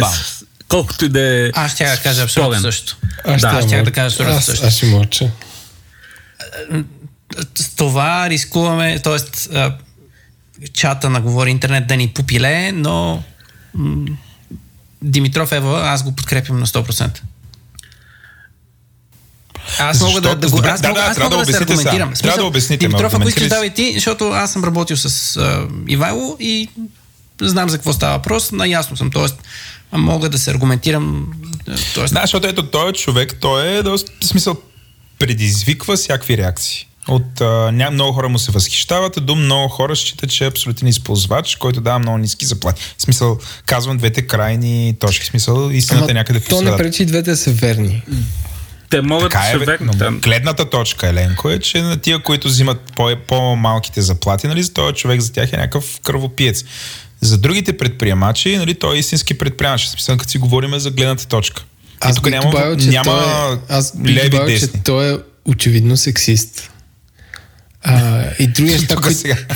които а, изобщо не бих искал да коментирам, защото ако трябва да коментирам, трябва да спрем този чат. Ама, айде.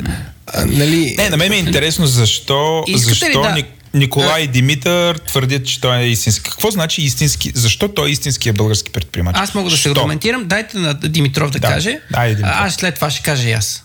Значи, за мен той е истинският български предприемач, защото от, е успял да направи нещо, което е поставило нали, а, неговата компания на водещо място в света. Не се е ограничил, примерно, в рамките на България. Да каже, аз ще бъда най-добрия в България.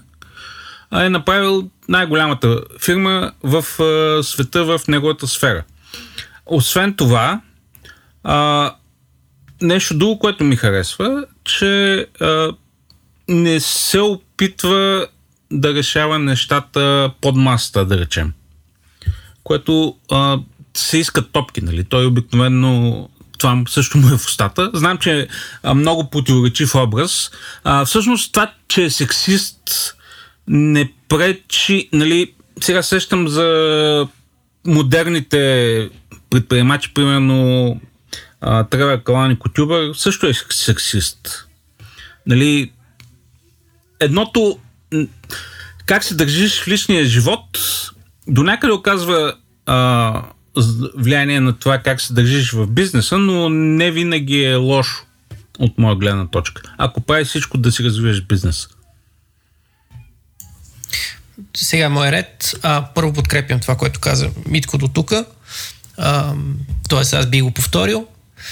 А, нещо много важно. А, за мен той успява Тоест ти кажеш и ти си окей с сексизма. Не. Защото аз- за мен това се- доста- в смисъл, бих дал бал доста в тая тема, да, ама пак. Секунда. А, ясно е, че ам, един човек, който е успял и е успешен и е публична фигура, със сигурност е, се гледа под луп. И той не може да бъде а, третиран като обикновения човек, който може да си позволи почти всичко буквално, защото нали, той е работа вкъщи, вкъщи псува пред телевизор и така нататък. А, безспорно, аз казах, той наистина е спорна личност. Не, не го защитавам по никакъв начин за изказванията му. Тоест, това е много дълга тема. Сигурно може специален епизод за него да се направи. Но като цяло, ам, чисто като предприемач, ако го разглеждаме като предприемач, той е наистина успешен. Аз а, бих искал някой ден да мога да, а, обръщайки се назад, да имам поне част от неговите постижения. Наистина успял да развие една голяма компания от, от нулата, а, на глобално ниво са ужасно силни, ам, успява много добре да се а, презентира и да ам, показва успеха си по начин, по който много хора ги дразни, но в същия момент наистина не е въртял обществени поръчки, не е а, бутал под масата на когото и да било. А, бизнесът му е абсолютно истински и за мен това е показателно. Другото, което е, че той продължава да а, се опитва да навлезе в други сектори, което е типично за един предприемач. Тоест не да направи нещо успешно и да легна на него и оттам нататък да не мръдна, ами винаги да се опитваш да а, отидеш някъде, някъде по... т.е. да направиш още една крачка. Още по-нависоко, още по-нависоко. Което за мен е показателно и аз честно казано, поне в момента не се сеща на прима виста за хора успешни като него, които да го правят това нещо непрекъснато. Добре, не мислите ли, че би бил, той би бил по-успешен предприемач, ако не е сексист? Ако приемем, че е сексист, защото аз, това също сигурно е супер Не, нещо, Владо, което може да бъде дебатирано. е. Смисъл, аз, аз не искам изобщо да говоря на тази тема, ма ти не можеш да кажеш търси си секретарка, защото старата стана директор. Това е това е objectifying, това е дъното, в смисъл ти не можеш да кажеш търси човек на базата на полови белези, защото стария човек извън стана директор. Какво, казва това за пазара? Че ти Добре, мен, търсиш да- човек някакъв без okay. очевидни Не е качества, това. които иска Така да е. стане шеф на фирма. И, и това означава, че някакъв човек, който е директор и който разбира от това да управлява някаква фирма, е застрашен от това, че а, някакъв човек без очевидни качества а, и само защото е personal assistant на CEO-то, може да стане директор. Това обижда абсолютно всички директори. Това Чакай, обижда не абсолютно знаеш, всички. много, най-вероятно тази, тази дама е имала качества, за да стане директор. Да, бе, със сигурност, Този това човек обижда е абсолютно всички. Това, това обижда абсолютно Обижда всички ги. жени. И, и, и ти, за да станеш директор, ти означава, че ти, ти си един тип жена, Да. която трябва да търпи един определен тип шит, който, а, който се. А, който очевидно, като гледаш публичното държание на този човек, той съществува. Аз не го познавам лично и само мога да гадая, но, но Така, и според мен това се тук случва идва по този начин. Съгласен съм, съгласен съм с теб. И от тук излиза тезата, че всъщност той, ако няма такова поведение, най-вероятно би привличал още по талантливи дами, които да работят с него. И, и мъже, не, бизнес не трябва да се базираме И на, мъже, да. на пола, нали? но, но, но, но той не го съзнава това и кара по някакъв доста как, как, кълбойски, балкански начин, което е Да, но това ми е въпрос към, към Николай Дим, Димитър, защото в смисъл тук се каза, че в някакви ситуации сексизма може да бъде окей. Според мен това, че Не, не, той е успешен... никой не е казал такова нещо. Не, Не ли аз не съм, да, Не. никой, Никой не е казал поне не такова. Аз така го разбрах, добре. Не, не, не, Не, не, никой- случай. никой Аз не е да разгранича а, лицето, т.е. публичната фигура Пенчев и персоналните му качества като човек и като а, нали, това а, какво, в какво вярва и в какво не вярва от професионалните му. Тоест, аз го възприемам като изключителен професионалист това, което прави и наистина респект. А, лични, личните му качества не, не мога да ги коментирам по никакъв начин. Най-малкото м, познаваме се лично, ще бъде глупаво. В смисъл, тъпо е. Добре. Окей. Ако искате да смениме темата от него и да минем на някой друг, едва ли единствения Димитър, има ли друг а, човек, който ти би посочил? Или ако искаш, коментирай нещо към тия неща, които казахме, но ако малко по малко mm-hmm. да изведеме разговора в някаква друга посока, Да. излезе от Ивайло Пенчев и него, Излиза неговия мотивация. предпо, а, предполагаем сексизъм. Еленко, не, той е сексизъм. Чакай, Еленко, Само спокойно, за чил. протокол да кажа, че Ивал Пенчев е CEO-то на Лоутопия и през 2018 година Лоутопия е световен лидер в производство на стени за катерен. Да, добре. Този, този глобален бизнес и Ако този е спорт живял супер популярен не в. България. Да. Ако, ако някой бил в кома последните 20 години, Да, беше важно да уточня. Какво е? Да. Кой е Иван Пенчев? Да. Е, това е. Митко, Митко, ти Да, да. Искаш ли да коментираш или направо да? да Ами, минем? аз искам да коментирам малко. А, доколкото а, съм чел, Стив Джобс също е бил, а, грубо казано, задник в младите си години и после е израснал в последните си години. В смисъл, държал се грубо с подчинените си. Абе, с- се си е бил задник. Да. Но, Да, да, според мен си, задник си завърши. Но това, го, това не означава, че не беше успешен. Така е. Но ако трябва да... Другите, за които се сещам, като става дума за успешни предприемачи, това са естествено хората от Телерик.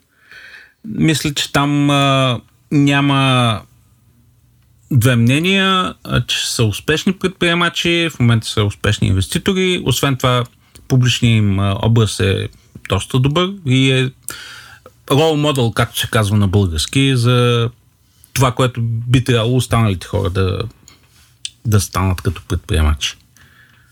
А, ако трябва да сме супер тъпи да направим изчисление, кой е най-успешният български предприемач или стартъп, а, това, това, че си продал фирмата си за 260 милиона долара, това ли е тавана в България в момента? 2018, пак за протокол. За протокола, а, преди миналата година или по-миналата година имаше една голяма фирма, която се казва Fadata, която беше продадена за около 20 милиона. Fadata беше номер едно в а, вярно нищо софтуер, но е софтуер за застрахователни компании, която мал, може би не, не е толкова популярна сред малото поколение, но е сериозна фирма, която там някъде в края на 80-те беше създадена. Което е в сравнение с делката за Телерик е доста по-малко. Мисля, че имаше още няколко продажби миналата година. Една беше от порядъка на 50 милиона Динамо, нещо такова.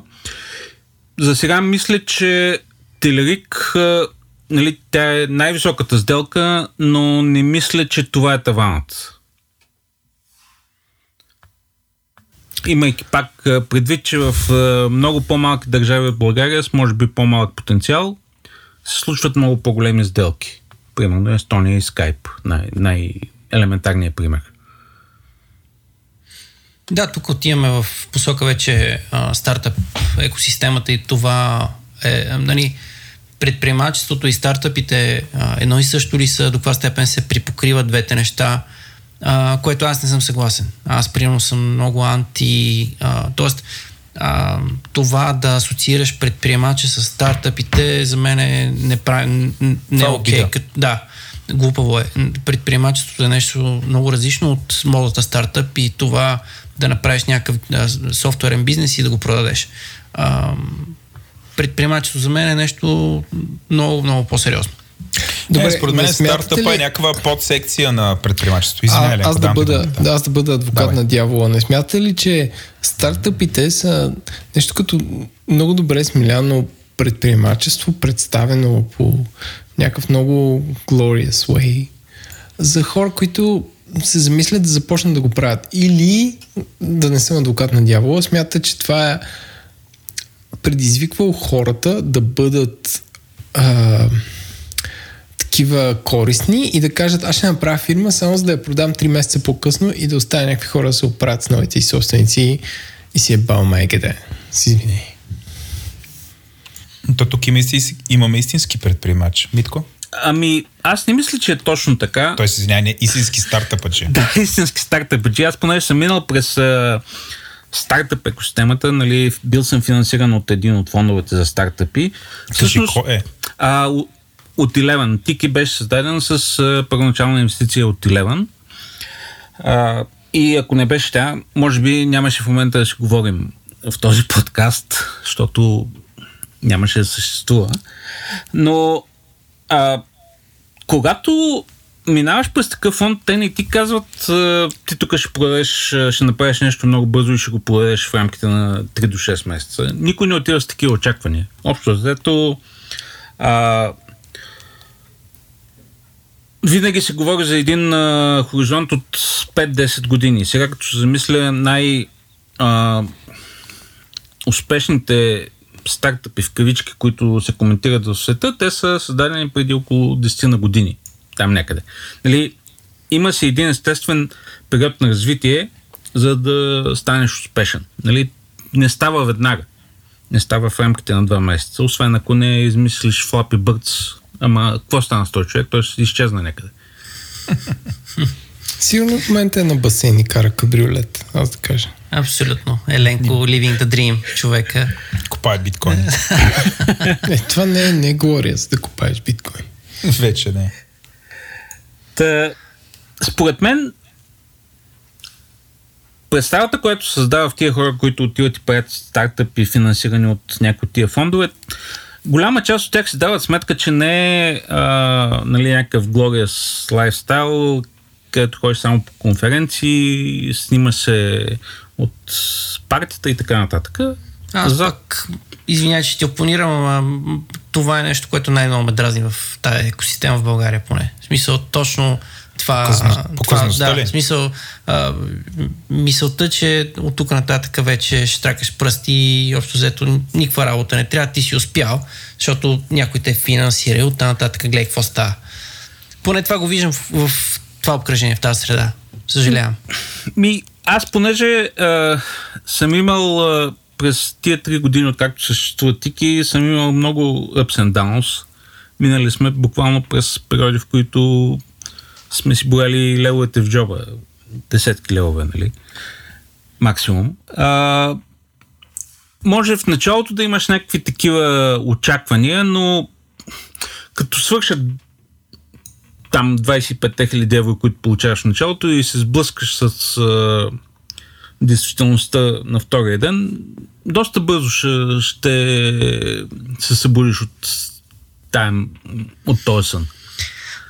Съгласен съм, обаче в същия момент а, тази екосистема е пълна с хора, които са взели не едно и две финансирания, буквално, а, и не са произвели нищо. Абсолютно кръгли нули. И те са се специализирали, поне според мен, в това да успеят да продадат някакви страшни тъпоти на идея и едни хора просто им дадат едни пари. И, и, и това мене ме побърква. Според мен е много важно в момента да направим един много бърз експлейнер, всъщност как, каква е екосистемата на стартъпите. Не само в България. Тоест, какво е това seed финансиране? Мисля, ако може, Митко, обясни го в 3 минути. В смисъл, аджеба, т.е. ти какво и там, откъде се почва, как ми- минаваш през различни рундове и как завършваш, на кой, кой, каква е моя идеята. И кога отиваш в Сан Франциско, най-важното, и кога караш кабриолет. Да, да. А, според мен в Сан Франциско трябва да отидеш колкото се може по-рано. Просто защото е по-лесно да стартираш от там. А, сега, а, има така нареченото seed финансиране, което е първият по-сериозен а, рунд на финансиране. При това общо взето, като имаш някаква идея, обикновено се тръгва от family friends, нали, семейство и приятели, които да ти финансират идеята. Аз преди около година нещо бях в един швейцарски акселератор и бях е, очуден, че там има даже етап на pre-seed финансиране, в който някакви организации ти оценяват идеята и ти казват, ти можеш да разчиташ на еди какви си пари и има смисъл да се занимаваш с това нещо. Общо взето в България, след като имаш някаква идея и си направил някакъв така наречен MVP или Minimum Viable Product, нещо като прототип, можеш да разчиташ на seed финансиране, което е от порядъка на 25 000 евро или 50 000 лева, с което можеш да доразвиеш този прототип и да го пробваш дали той ще има пазар. Като общо взето seed финансирането е някъде в рамките на до 200 000 евро. Това е да създадеш продукт и да почнеш... Важно е да уточним, че тия, които си идват в теб, придобиват дял. Тоест, ти Да. дават някакви пари и придобиват дял в земя. на това, придобива нали така? дял, който е сравнително малък дял, но пък дава някаква начална стойност на компанията, което е нали, добре, защото можеш буквално с някаква идея в един момент тази идея, ако те са инвестирали пари в тебе, се оценява на поне 300 000 евро. А, и не е много лесно да го получиш това си, сид финансиране, защото така в добрите времена, когато и Леван и Launchcup работеха, обикновено за всеки рунд на финансиране се създадаха около 400 стартъпа, от които 10 на 15 получаваха тези 25 000 евро. След като следващия етап, след като а, стигнеш там до края на сид финансирането и се предполага, че си направил продукт, който е готов да излезе на пазара, е така наречения Series A, който е от порядъка Извиняй, на... как, как, как. Series A. Те са A, B и C. Ага, Серия А. Серия А. Серия, серия, Б, серия Рунд А. Да. Окей, окей. Да, това е всъщност първият етап, който а, ти търсиш между половин милион и милион и половина евро или нещо такова, който да ти даде възможност един път продуктът излязъл на пазара да скалира, да набере а, скорост. И стартъпите тогава се казват scale-ups долу-горе. Тоест, а, представи си, че Тики е внедрен в един град и работи... Да, трябва да скалираш, трябва, да, минеш на друг мащаб. Да, да, да вдигнеш mm-hmm. мащаба. И, и след това следващото е серия Б, когато влизат така наречените институционални инвеститори или висита, защото в примерно в серия А все още участват бизнес ангели и такива фондове. А и серия С си е вече ставаш фирма от мащаба на Телерик, а, излизаш на борсата или се продаваш на някой по-голям играч. Може и да е по-малък играч, както в момента при две седмици имаш опит Broadcom да купи Qualcomm. Нали? А, това е общо взето пътя по който се развива една фирма, като или е и екзит, продаваш се, или излизаш на борсата. А и ти вървиш по този път в момента. Да, с тики. в момента, пак казах, с спадове и uh, ups and downs, да, се опитваме да вървим по този път. Добре. Мен е интересно Николай по какъв път е минал, защото той не, той не е стартъп. Нали, най-вероятно е взел заем или не знам Кажи как си, е стартирал. Колю, кажи си. всичко. Да. И... Защото това е различен път. Тоест Да, да, сравним Моят- различните нашия път е, да, много пътища, различен, да. пътища, да. а, когато ние формирахме компанията си, ам, при нас имаше инвестиция, беше по-скоро да кажем angel инвестор, но общо взето той никога не се е възприемал като такъв. Имам предвид човека имаше предприемачески дух, възможност да Да, инвестира. нали, да кажеш кой е той. Не е от значение, да. Окей. Мой, Добре. мой познат, айде така ще го кажем. Ам, хареса му идеята да инвестира в компания, която да разработва софтуер, а, по-специфично мобилен. А, стартирахме компанията, а, като за начало имахме, разбира се, идея да започнем като компания, която да е продуктова. Ам, това не успя да се реализира от самото начало, а, т.е. а, появиха ни се много бързо поръчки, които а, можехме да изпълниме с екипа, който бяхме почнали да събираме. И с, от намерението да сме продуктова компания, без да искаме, станахме сервис компания. А, през годините продължихме да растеме като сервис компания. А, още веднъж е влизал а, една инвестиция, а, тя е върната, т.е. Извинявай, като смисъл това трябва да го обясним. Продуктова компания съществува Тики е продуктова компания. Точно така, да. Създава продукт, окей, или сервис някакъв конкретен. А, докато ти, бизнесът ти е да предоставяш някаква услуга, в слу- случая с теб разработка, Разработка на на софтуер, софтуер, точно така. на този, който има нужда. Имате определени компетенции, нали така? Точно така. Сега да ги разделим. Да, Добре. Да. И, и към настоящия момент сме сервис компания, т.е. ние работиме за клиенти.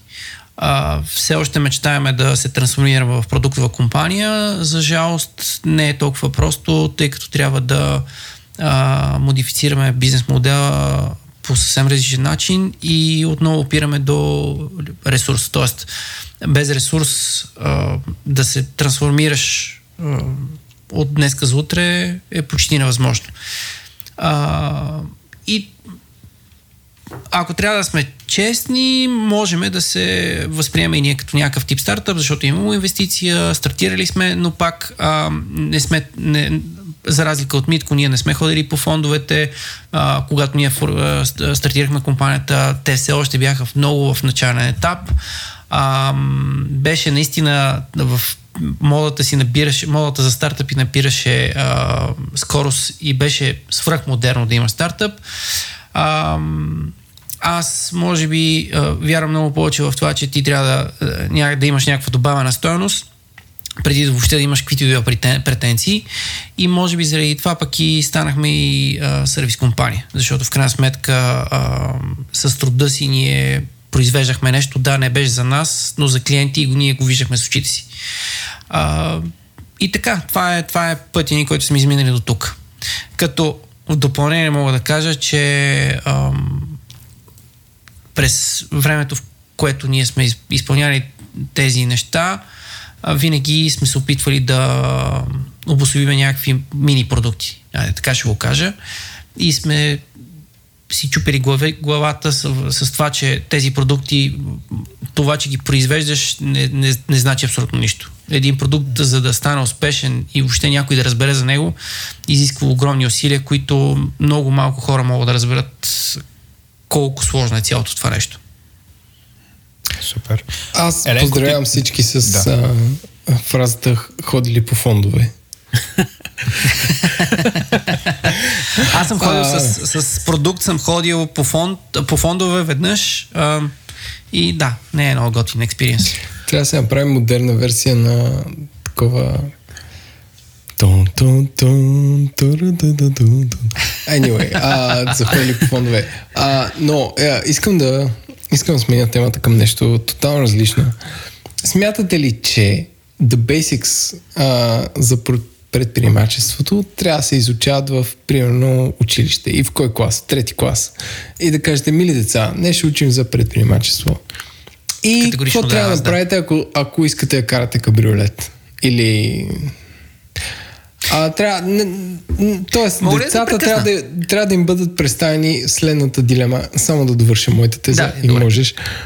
А, нали, или трябва да ходите да работите в VMware и SAP, където средствата следните и изследва еди какво си, или имате някаква супер дръзновенна идея, която може да промени света и това, което следва от това е X, Y и Z.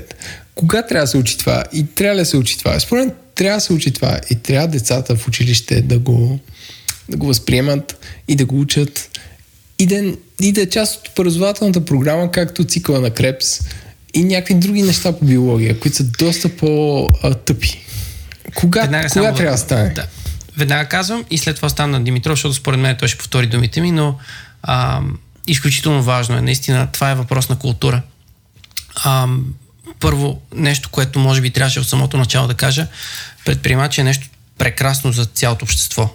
Наистина, малко хора го разбират, но без предприемачите а, сега щяхме да чукаме а, кремъци, за да палим огън. Буквално кълна се смисъл. Това е предвижило цивилизацията толкова напред. Точно предприемачеството. Дълга тема е, мога много да, да говоря по нея, а, но важно е тази култура да бъде възпитана в а, младите, младото поколение. Наистина е изключително важно, поне за мене. А, и а, другото нещо, което ти веднага спомена след това, нали, след образованието, а, а, крайната цел на предприемача не е да кара кабриолет. А, ясно, че без пари няма как да стане. Нали? Това не го казвам, защото а, имам някаква гузна съвест и че аз правя а, пари на, на гърба на, на другите. Не, предприемача, ако не е готов а, да няма а, два по един във всеки един момент, той не е предприемач. Неговата, а, неговия мотив е съвсем различен. означава два по един? А, да няма наистина с какво да си купи хляб буквално. И, и това малко, много Окей. малко хора могат да го разберат преди да се сблъскат с някакви зверски драми. Когато си се сблъскал с такова нещо, разбираш, че всъщност предприемачеството е нещо много криво и иска зверско бачкане, което много малко хора могат да си представят, че съществува като, като усилие. И тук Димитров може да довърши, ако иска. Аз също мисля, че предприемачеството трябва да се учи възможно от най-рано.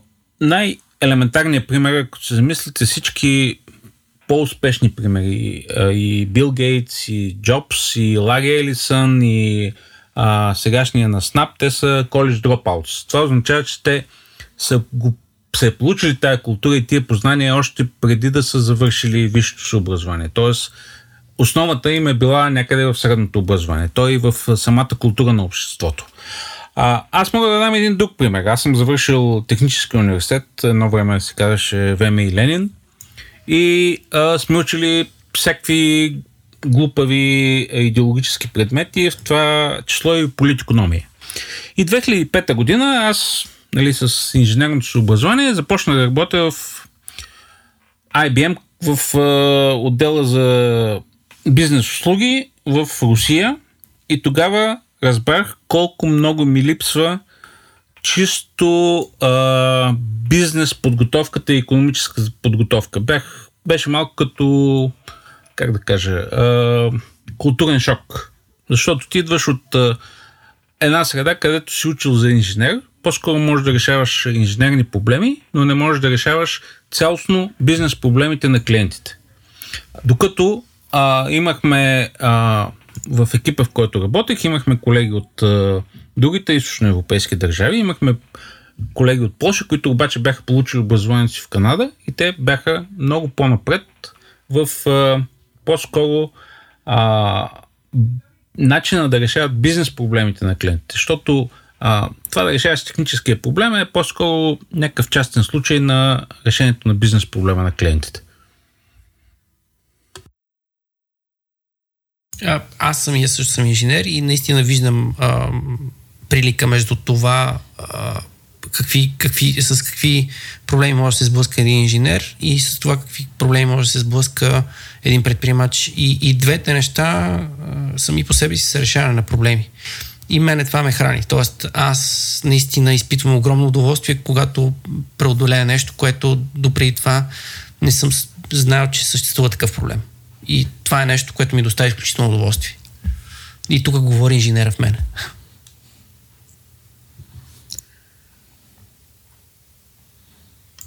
Еленко, Кажете ли нещо? Много Еленко, дълбоко, пусна духа от много дълбоко, не, аз тук се бях мутнал. Не, не, су- супер да интересно. Ние ви благодарим за да, тия да лични излияния. Адекватен въпрос.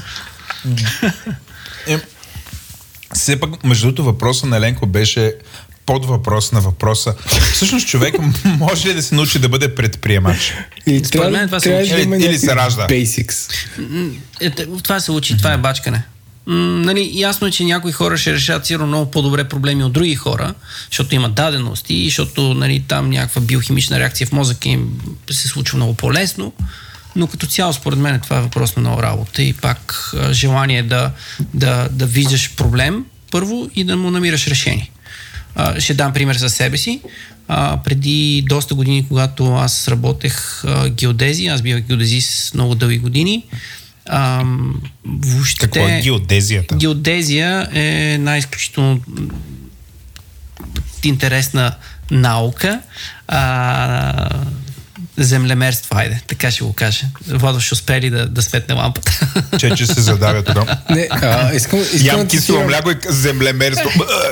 Не, иска, искам да Землемерство е една хубава стара дума, да. а, знаете ли как е а, Шелдън от The Big Bang Theory, как а, категоризира тази наука The Kardashian of Science. Точно така, мериме. Мериме, Вал. На, моята, моята, едното от образованието ми е да мера. Та, докато бях геодезист, никога не съм предполагал, че съществуват някакви проблеми някъде, а ми е било много интересно как точно се прави въобще бизнес. И, и бях толкова безидеен в толкова много отношения, че направо беше отчаиващо. И, и в един момент, когато това почваш да те интересува, да четеш, да, да, мозъкът ти да работи в тази посока, нещата почват да се случат от само себе си. Супер. А, сега стигаме до истински сложните въпроси. А, които Димитър е избрал, между другото. Сега седи и се под, подхилква там. А, има ли възраст, която е подходяща за предприемач? Всъщност на колко почнахте? Аз, ако почнах на 45, след 45, това е нещо като бялата лястойца.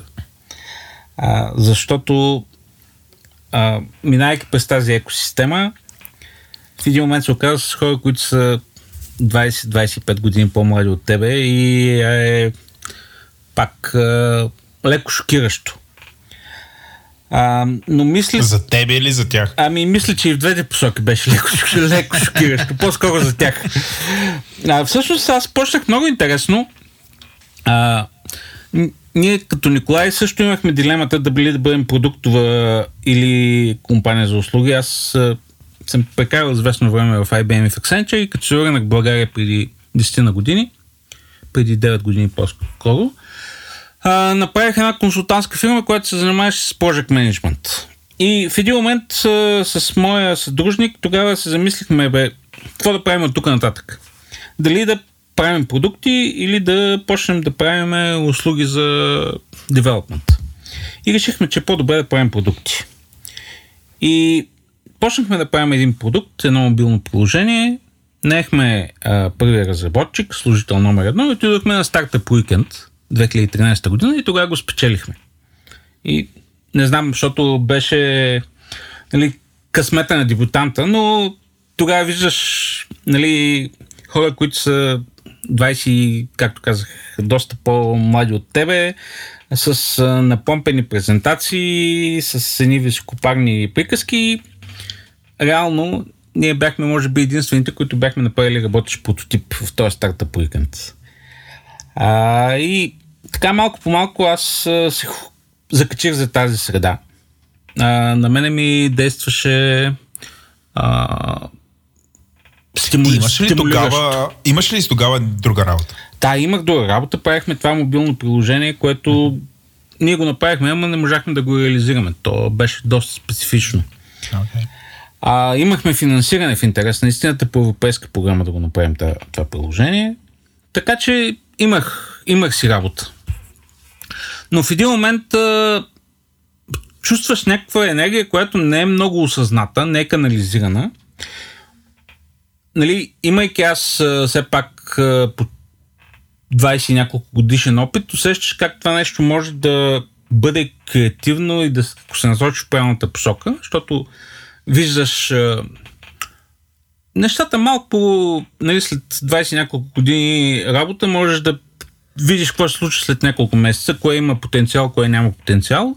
И си помислих, тук е така, има доста неканализирана енергия, която има потенциал, има идеи, може би някой трябва да а, не само да даде ни пари, ами тия хора да ги да им покаже посоката, включително и на мен.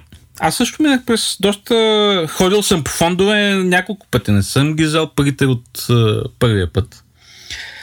А, също налучквахме доста, а, докато мога да кажа, че с това, което правим в Тики, съчетавам и страстта си да правя нещо, което е, според мен, е полезно и на обществото и с това да решавам някакъв наистина проблем.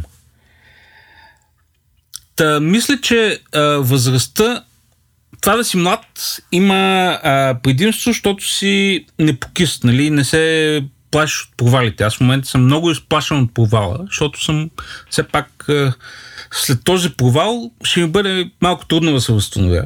От друга страна, когато си набрал някакъв опит, работил си в сравнително големи компании, а, имаш а, друг вид а, скилс, а, които, нали, примерно, знаеш как да управляваш рисковете. Долу-горе имаш достатъчно добър gut feeling, както се казва, да оцениш кое има потенциал, кое няма потенциал. Имаш също някакъв бизнес опит. Така че а, не знам коя, според мен е, а, нали, възрастта някъде между 30 и 40 е добър, добра възраст да започнеш като предприемач да правиш нещо собствено, защото имаш някакъв опит и имаш ентусиазъм все още. Според мен е, въз- възрастта а, не е фактор. А, сега, в България може би а, колкото по-напредна си възрастта ти, колко, колкото по-напредна възрастта ти, толкова повече а, се възприема, че нещата са загубени и всичко свършва, което е супер тъпо наистина, защото в крайна сметка възрастта носи след себе си много опит и това ти пести много драми, ако примерно по-млад опиташ някакви тъпоти, да си чупиш главата. Но поне за мен няма възраст в това да, да опитваш нещо ново. И да, това е така мисля аз. Добре, ние тук с Селенко такива се умълчахме се, едно Димитър ни е събрал като някакви внучета и ни разказва истории. Ние такива седим аз- около камината и е супер интересно. Аз само се почесвам така и. Еленко се почесва. Аз... Еленко, кога ще стартираш? Той е нашата съм теза. стартирал. Той е стартирал. Тъпото е, че като стартираш нов профит не се брои. Е, Той е, като- не, са, той е такова като с холосни патрой.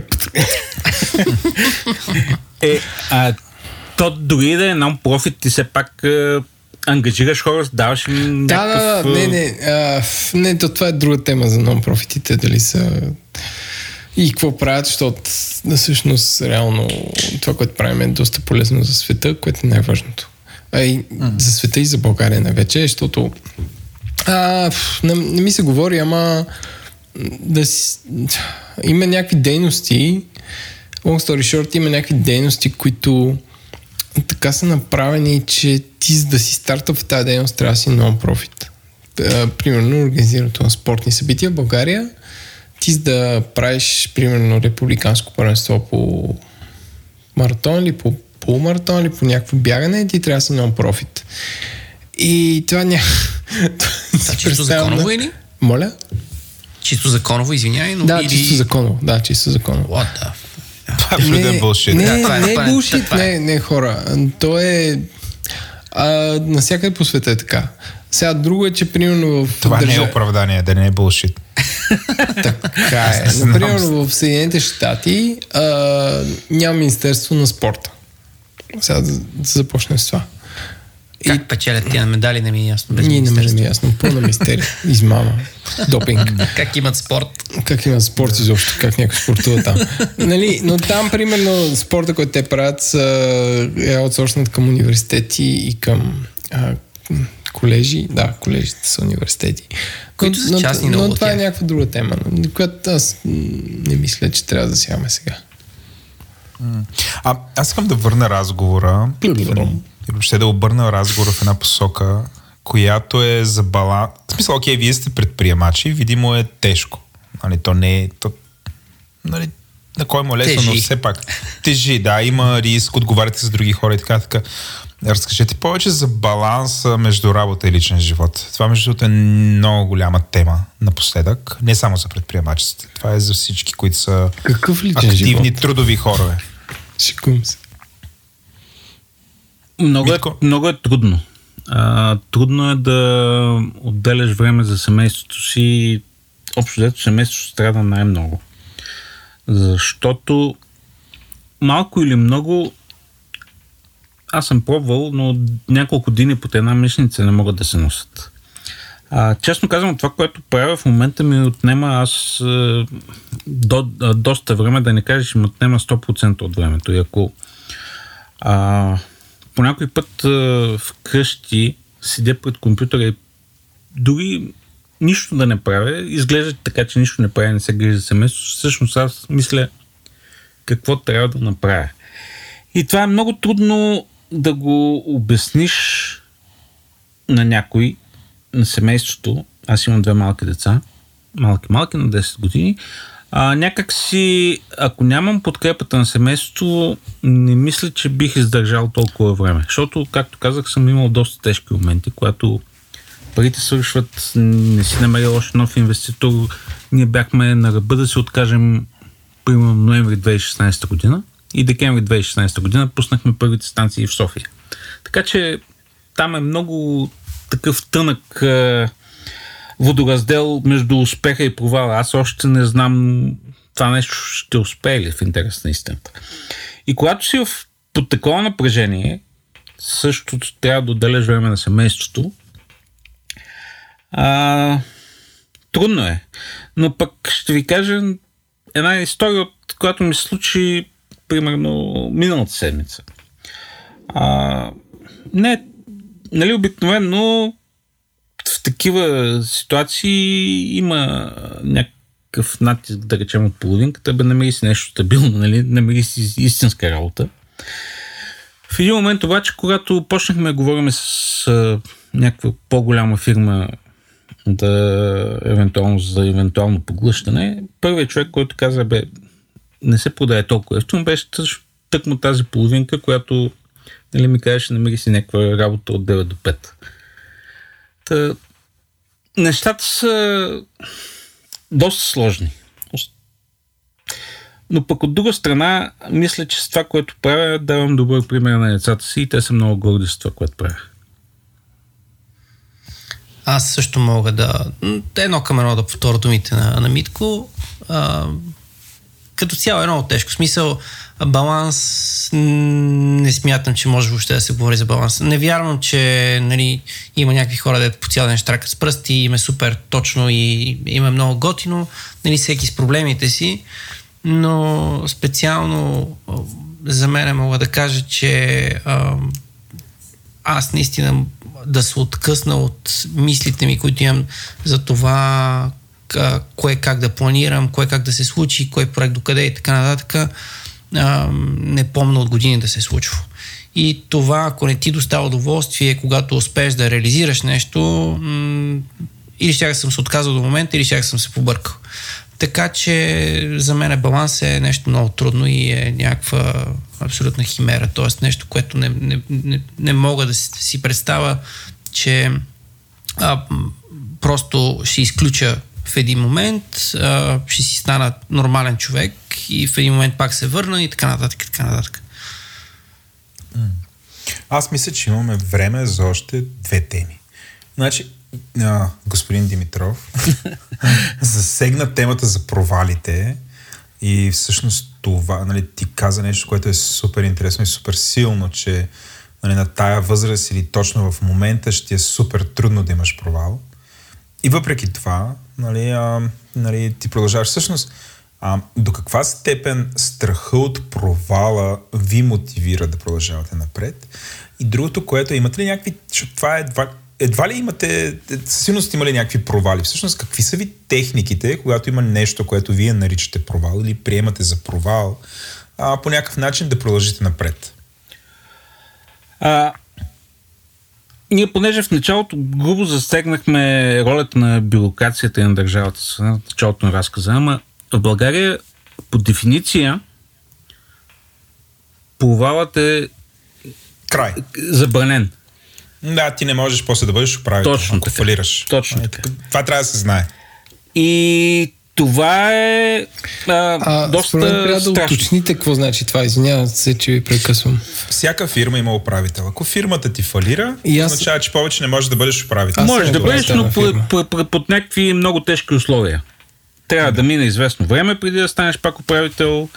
А, в- трябва никой да няма претенции към теб и така нататък. Което е обратното цяло, на поощряването Точно на, така. на стартъпа джия. Не фалирайте. Да, не трябва да фалирате. Това е положение. Поне две години след като сте излезли да бъдете управител. That's easy.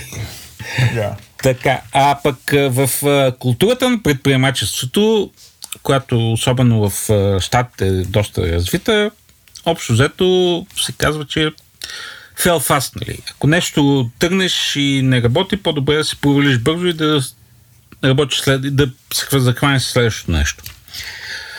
Та, от тази гледна точка е страшно, за- защото се намираме в тази, в тази среда, в която сме поставени. И въпреки, че в момента се говори и за лични фалити, мисля, че преди време Кристалина Димитрова също беше споменала нещо, че трябва да се насърчава предприемачеството, като се промени законодателството, така че фалита да не, да не те спира да се занимава с нещо по-нататък. Все пак в момента е притеснително. И до някъде, според мен, това ограничава и предприемаческата среда. Какъв беше втория въпрос?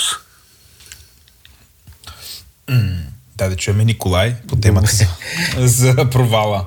Ами, аз ще направя аналогия между предприемачеството и карането на ски. А, аз моята случка с да, карам ски, случката е много дълга, но а, когато тръгна да се качвам на ски след 10 години или 15 пауза от, след каране, карах като дете, след това на 25 тръгна да се качвам отново, хората, които се качваха с мен на ски ми казаха, като разбраха, че ще, ще е страшно, ми казаха, а, падай настрани.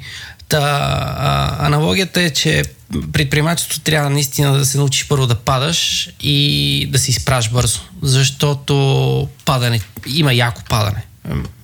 Падането е нон-стоп. Освен ако не си свръх късметлия и да ти се получават нещата от въздуха, а, има много тежки моменти и наистина трябва да се научиш да се изправяш и да, да търсиш решение. Умре. Пак ли ви е дълбоко, момчета? Аз бих Еленко, пуснал... ти имаш ли? Тук Да. бих пуснал на парче на, на оркестър а, Кристали, Лас Маги, Джаз Маги, Get Up, У. Get up, ух, да. Така. Аз всъщност се сетих е, каква беше, какъв беше втория въпрос. Нали? Какво, какво сме научили от провалите. В интерес на истината съм имал преди Тики съм имал два опита и два провала. Казах ви за единия софтуер, който ние го написахме, ама в един момент нямаше клиенти за него. И другото нещо беше а, едно приложение за това да научим децата да учат чужди езици, което беше всъщност приложението, с което спечелих този прослуг Startup Weekend. Не можахме да намерим финансиране, за да го развием. И в аз около година, година нещо търсих финансиране, ходих по разни изложения, ходих по фондове. И честно казано, а, уроците, които ги научих тогава, ми помогнаха някакси по-лесно да намеря финансиране за тики. Та, това са историите на моите провали. За Аз сега. също съм имал проверени ком- компании и знам какво е. Тоест, не мога ме стреснеш. А, ние с Еленко не сме имали. Дори провален. Тук, тук трябва да пуснем Не- не ви парчета на, парчета на Нелия. Ти не знаеш как съм плакала. Еленка, освен да фанеш пулта и да, да, да ги подкараш.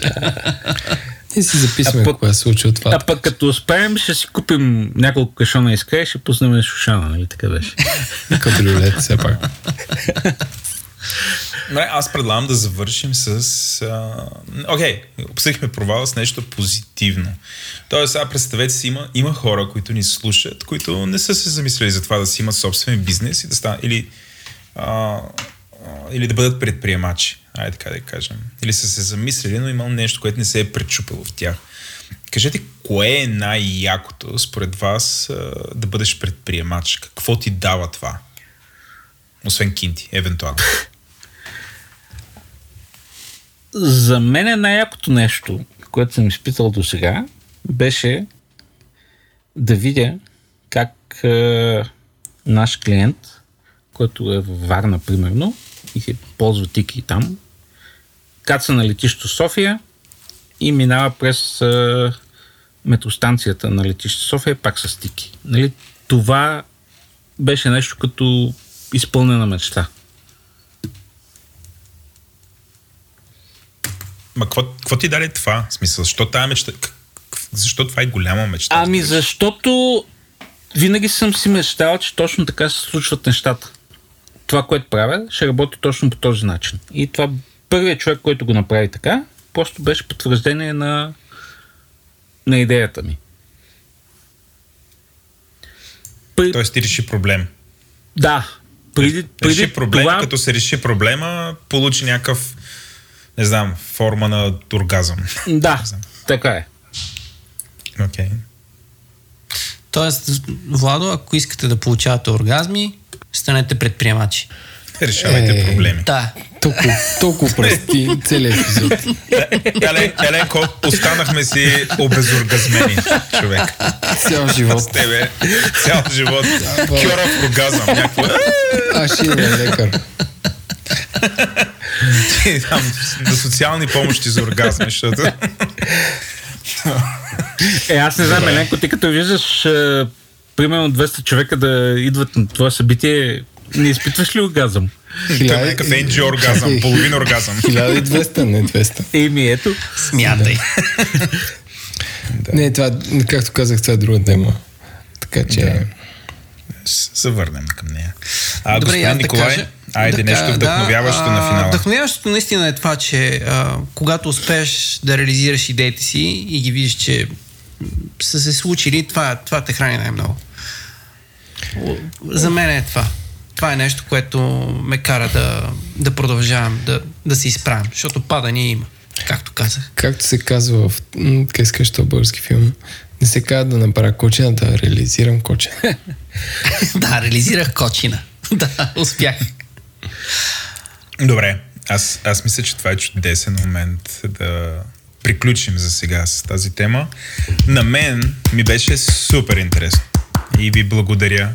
Еленко, ти какво мислиш? Б- Благодарности на гостите, аплодисменти и мисля, че сме създали едно поколение от хора, които ако не създадат а, стартъп, то поне ще се замислят. Ей. Ей. Добре, и да благодарим на Димитър който продуцира епизода, както Благодаря, и на Николай, Митко. че Благодаря в смисъл винаги откликва тук на всякакви слава. диви, теми, които измисляме, някакви всички асорти теми, нали, той е абсолютно бейсбол готов. до, Готов. до стартъп. И то, и Да, то и- най-важната тема. Това, че Apple е по-яко. Да, Много и ясно. нерв, нервно-лингвистичното програмиране, само там не се е сказано. нали, и Кога? астрологията. Кога? Нали, това е въпрос.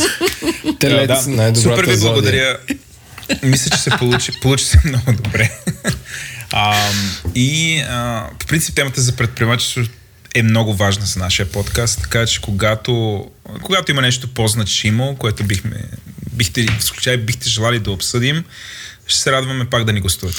Вало, само нещо да кажа. Наистина, предаването на знания и опит е нещо много ценно за, за всеки един човек, който а, и би искал да се занимава с такова нещо. И може би това е това предаване нататък го нямаме като култура в България. А, ако мога да го използвам сега момента да кажа, че наистина знанията и опита, който съм натрупал, ако мога да ги предам на който би му било интересно за това нещо, аз също бих бил много щастлив. Някой да не повтаря моите грешки. Така че това е тема, която ако на някой ми е интересна, може да ме намери и в Twitter и да пише на а, началниците от предаването. Бих помогнал на всеки с каквото мога. Добре. Как да те намерят в Twitter? До, И- до и- на черта ДО четворка О. Да. А Димитър, теб как да те намерят в Twitter? А, аз съм MacFisto38, което е един герой на Боно. Поздрави Не, за... годината ти не ражда. Поздрави за Еленко. Не, тогава бях на 38 години, когато влязох в Twitter, сега съм на 50. И Твитър е толкова стар. Добре, а... ще, ми, ще ми простиш шегите на тема възраст. Старе, факт. Ами, много ви благодаря. Целувки. Благодаря. И ние, и ние. Айде. Айде.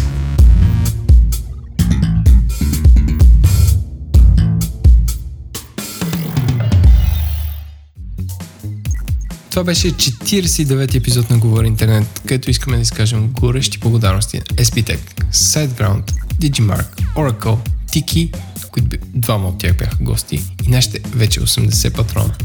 Ако искате този подкаст да достигне на повече хора, напишете ни ревю в а, iTunes или където там слушате подкасти, това ще е супер приятно за нас. А също така отговаряме на info, маймускла, говори интернет.com, което за по-младите ни слушатели е имейл адрес. Продуцент епизод е Димитър Димитров, аудиоредактор и монтаж е Антон Велев, аудиоконсултант е Георги Маринов от Лондон. Музиката ни е от Унко, началника на Hype Squad или маркетинга е Рея Накева и дизайна на Ели. И сега гответе се за една минута четене на хора. Приятели на шоуто са Димитър Смилянов, първи патрон, Ивелина Петкова, Иван Сартонев, Яна Лозеван, Станислав Михайлов, Александър Лазаров, Красимир Димитров, Ангел Шойлев, Камен Станев, Хули, Петър Д. Тодоров, Рая Янакева, Доган Маркетинг, Георги Александров, Свилен Спасов, Георги Рибарски, Росен Злобан Конев, Петя Райковска, Дима Петева, Илия Кръстев, Свободен агент, Георги Тодоров, Тодор Шатеров, Делян Дизайн, Мартин Гергов, Илия Яков, Бой Петров, Константин Боянов, Юлиана Юриева, Ана Кременлева, Надежда Дана Вашева, Иван Христов, Светлин Николаев, Клапинг Манки, Метабал, Яница Митева, Камен Бочев, Сори Гаши, Методи Цанков, Деян Кочев, Виваню, Виваню, Димитър Панов, Никифор Николов, Пейо Попов, Нестор Тодоров, Борис Кожухаров, Николай Бачийски, Да Червено, Михаил Сайков, Ифи, Шуершок, Иван Димитров, Виктор Джамбазов, Елена Владимирова, Лазар Чакъров, Алек Андреев, Мартин Издимирски, Веселин Дочков, Ванката Ичо, Грайндър Алекс, Лили Грозева, Яна Петрова, Светослава Карадеева, Тире Иванова, Лучезар Милев, Владимир Драгоев, Юнус Юнус, Павел Валев, Тодор Илиев, Радина Ненова и няма да повярвате Бухтом. Благодаря на всички, приятна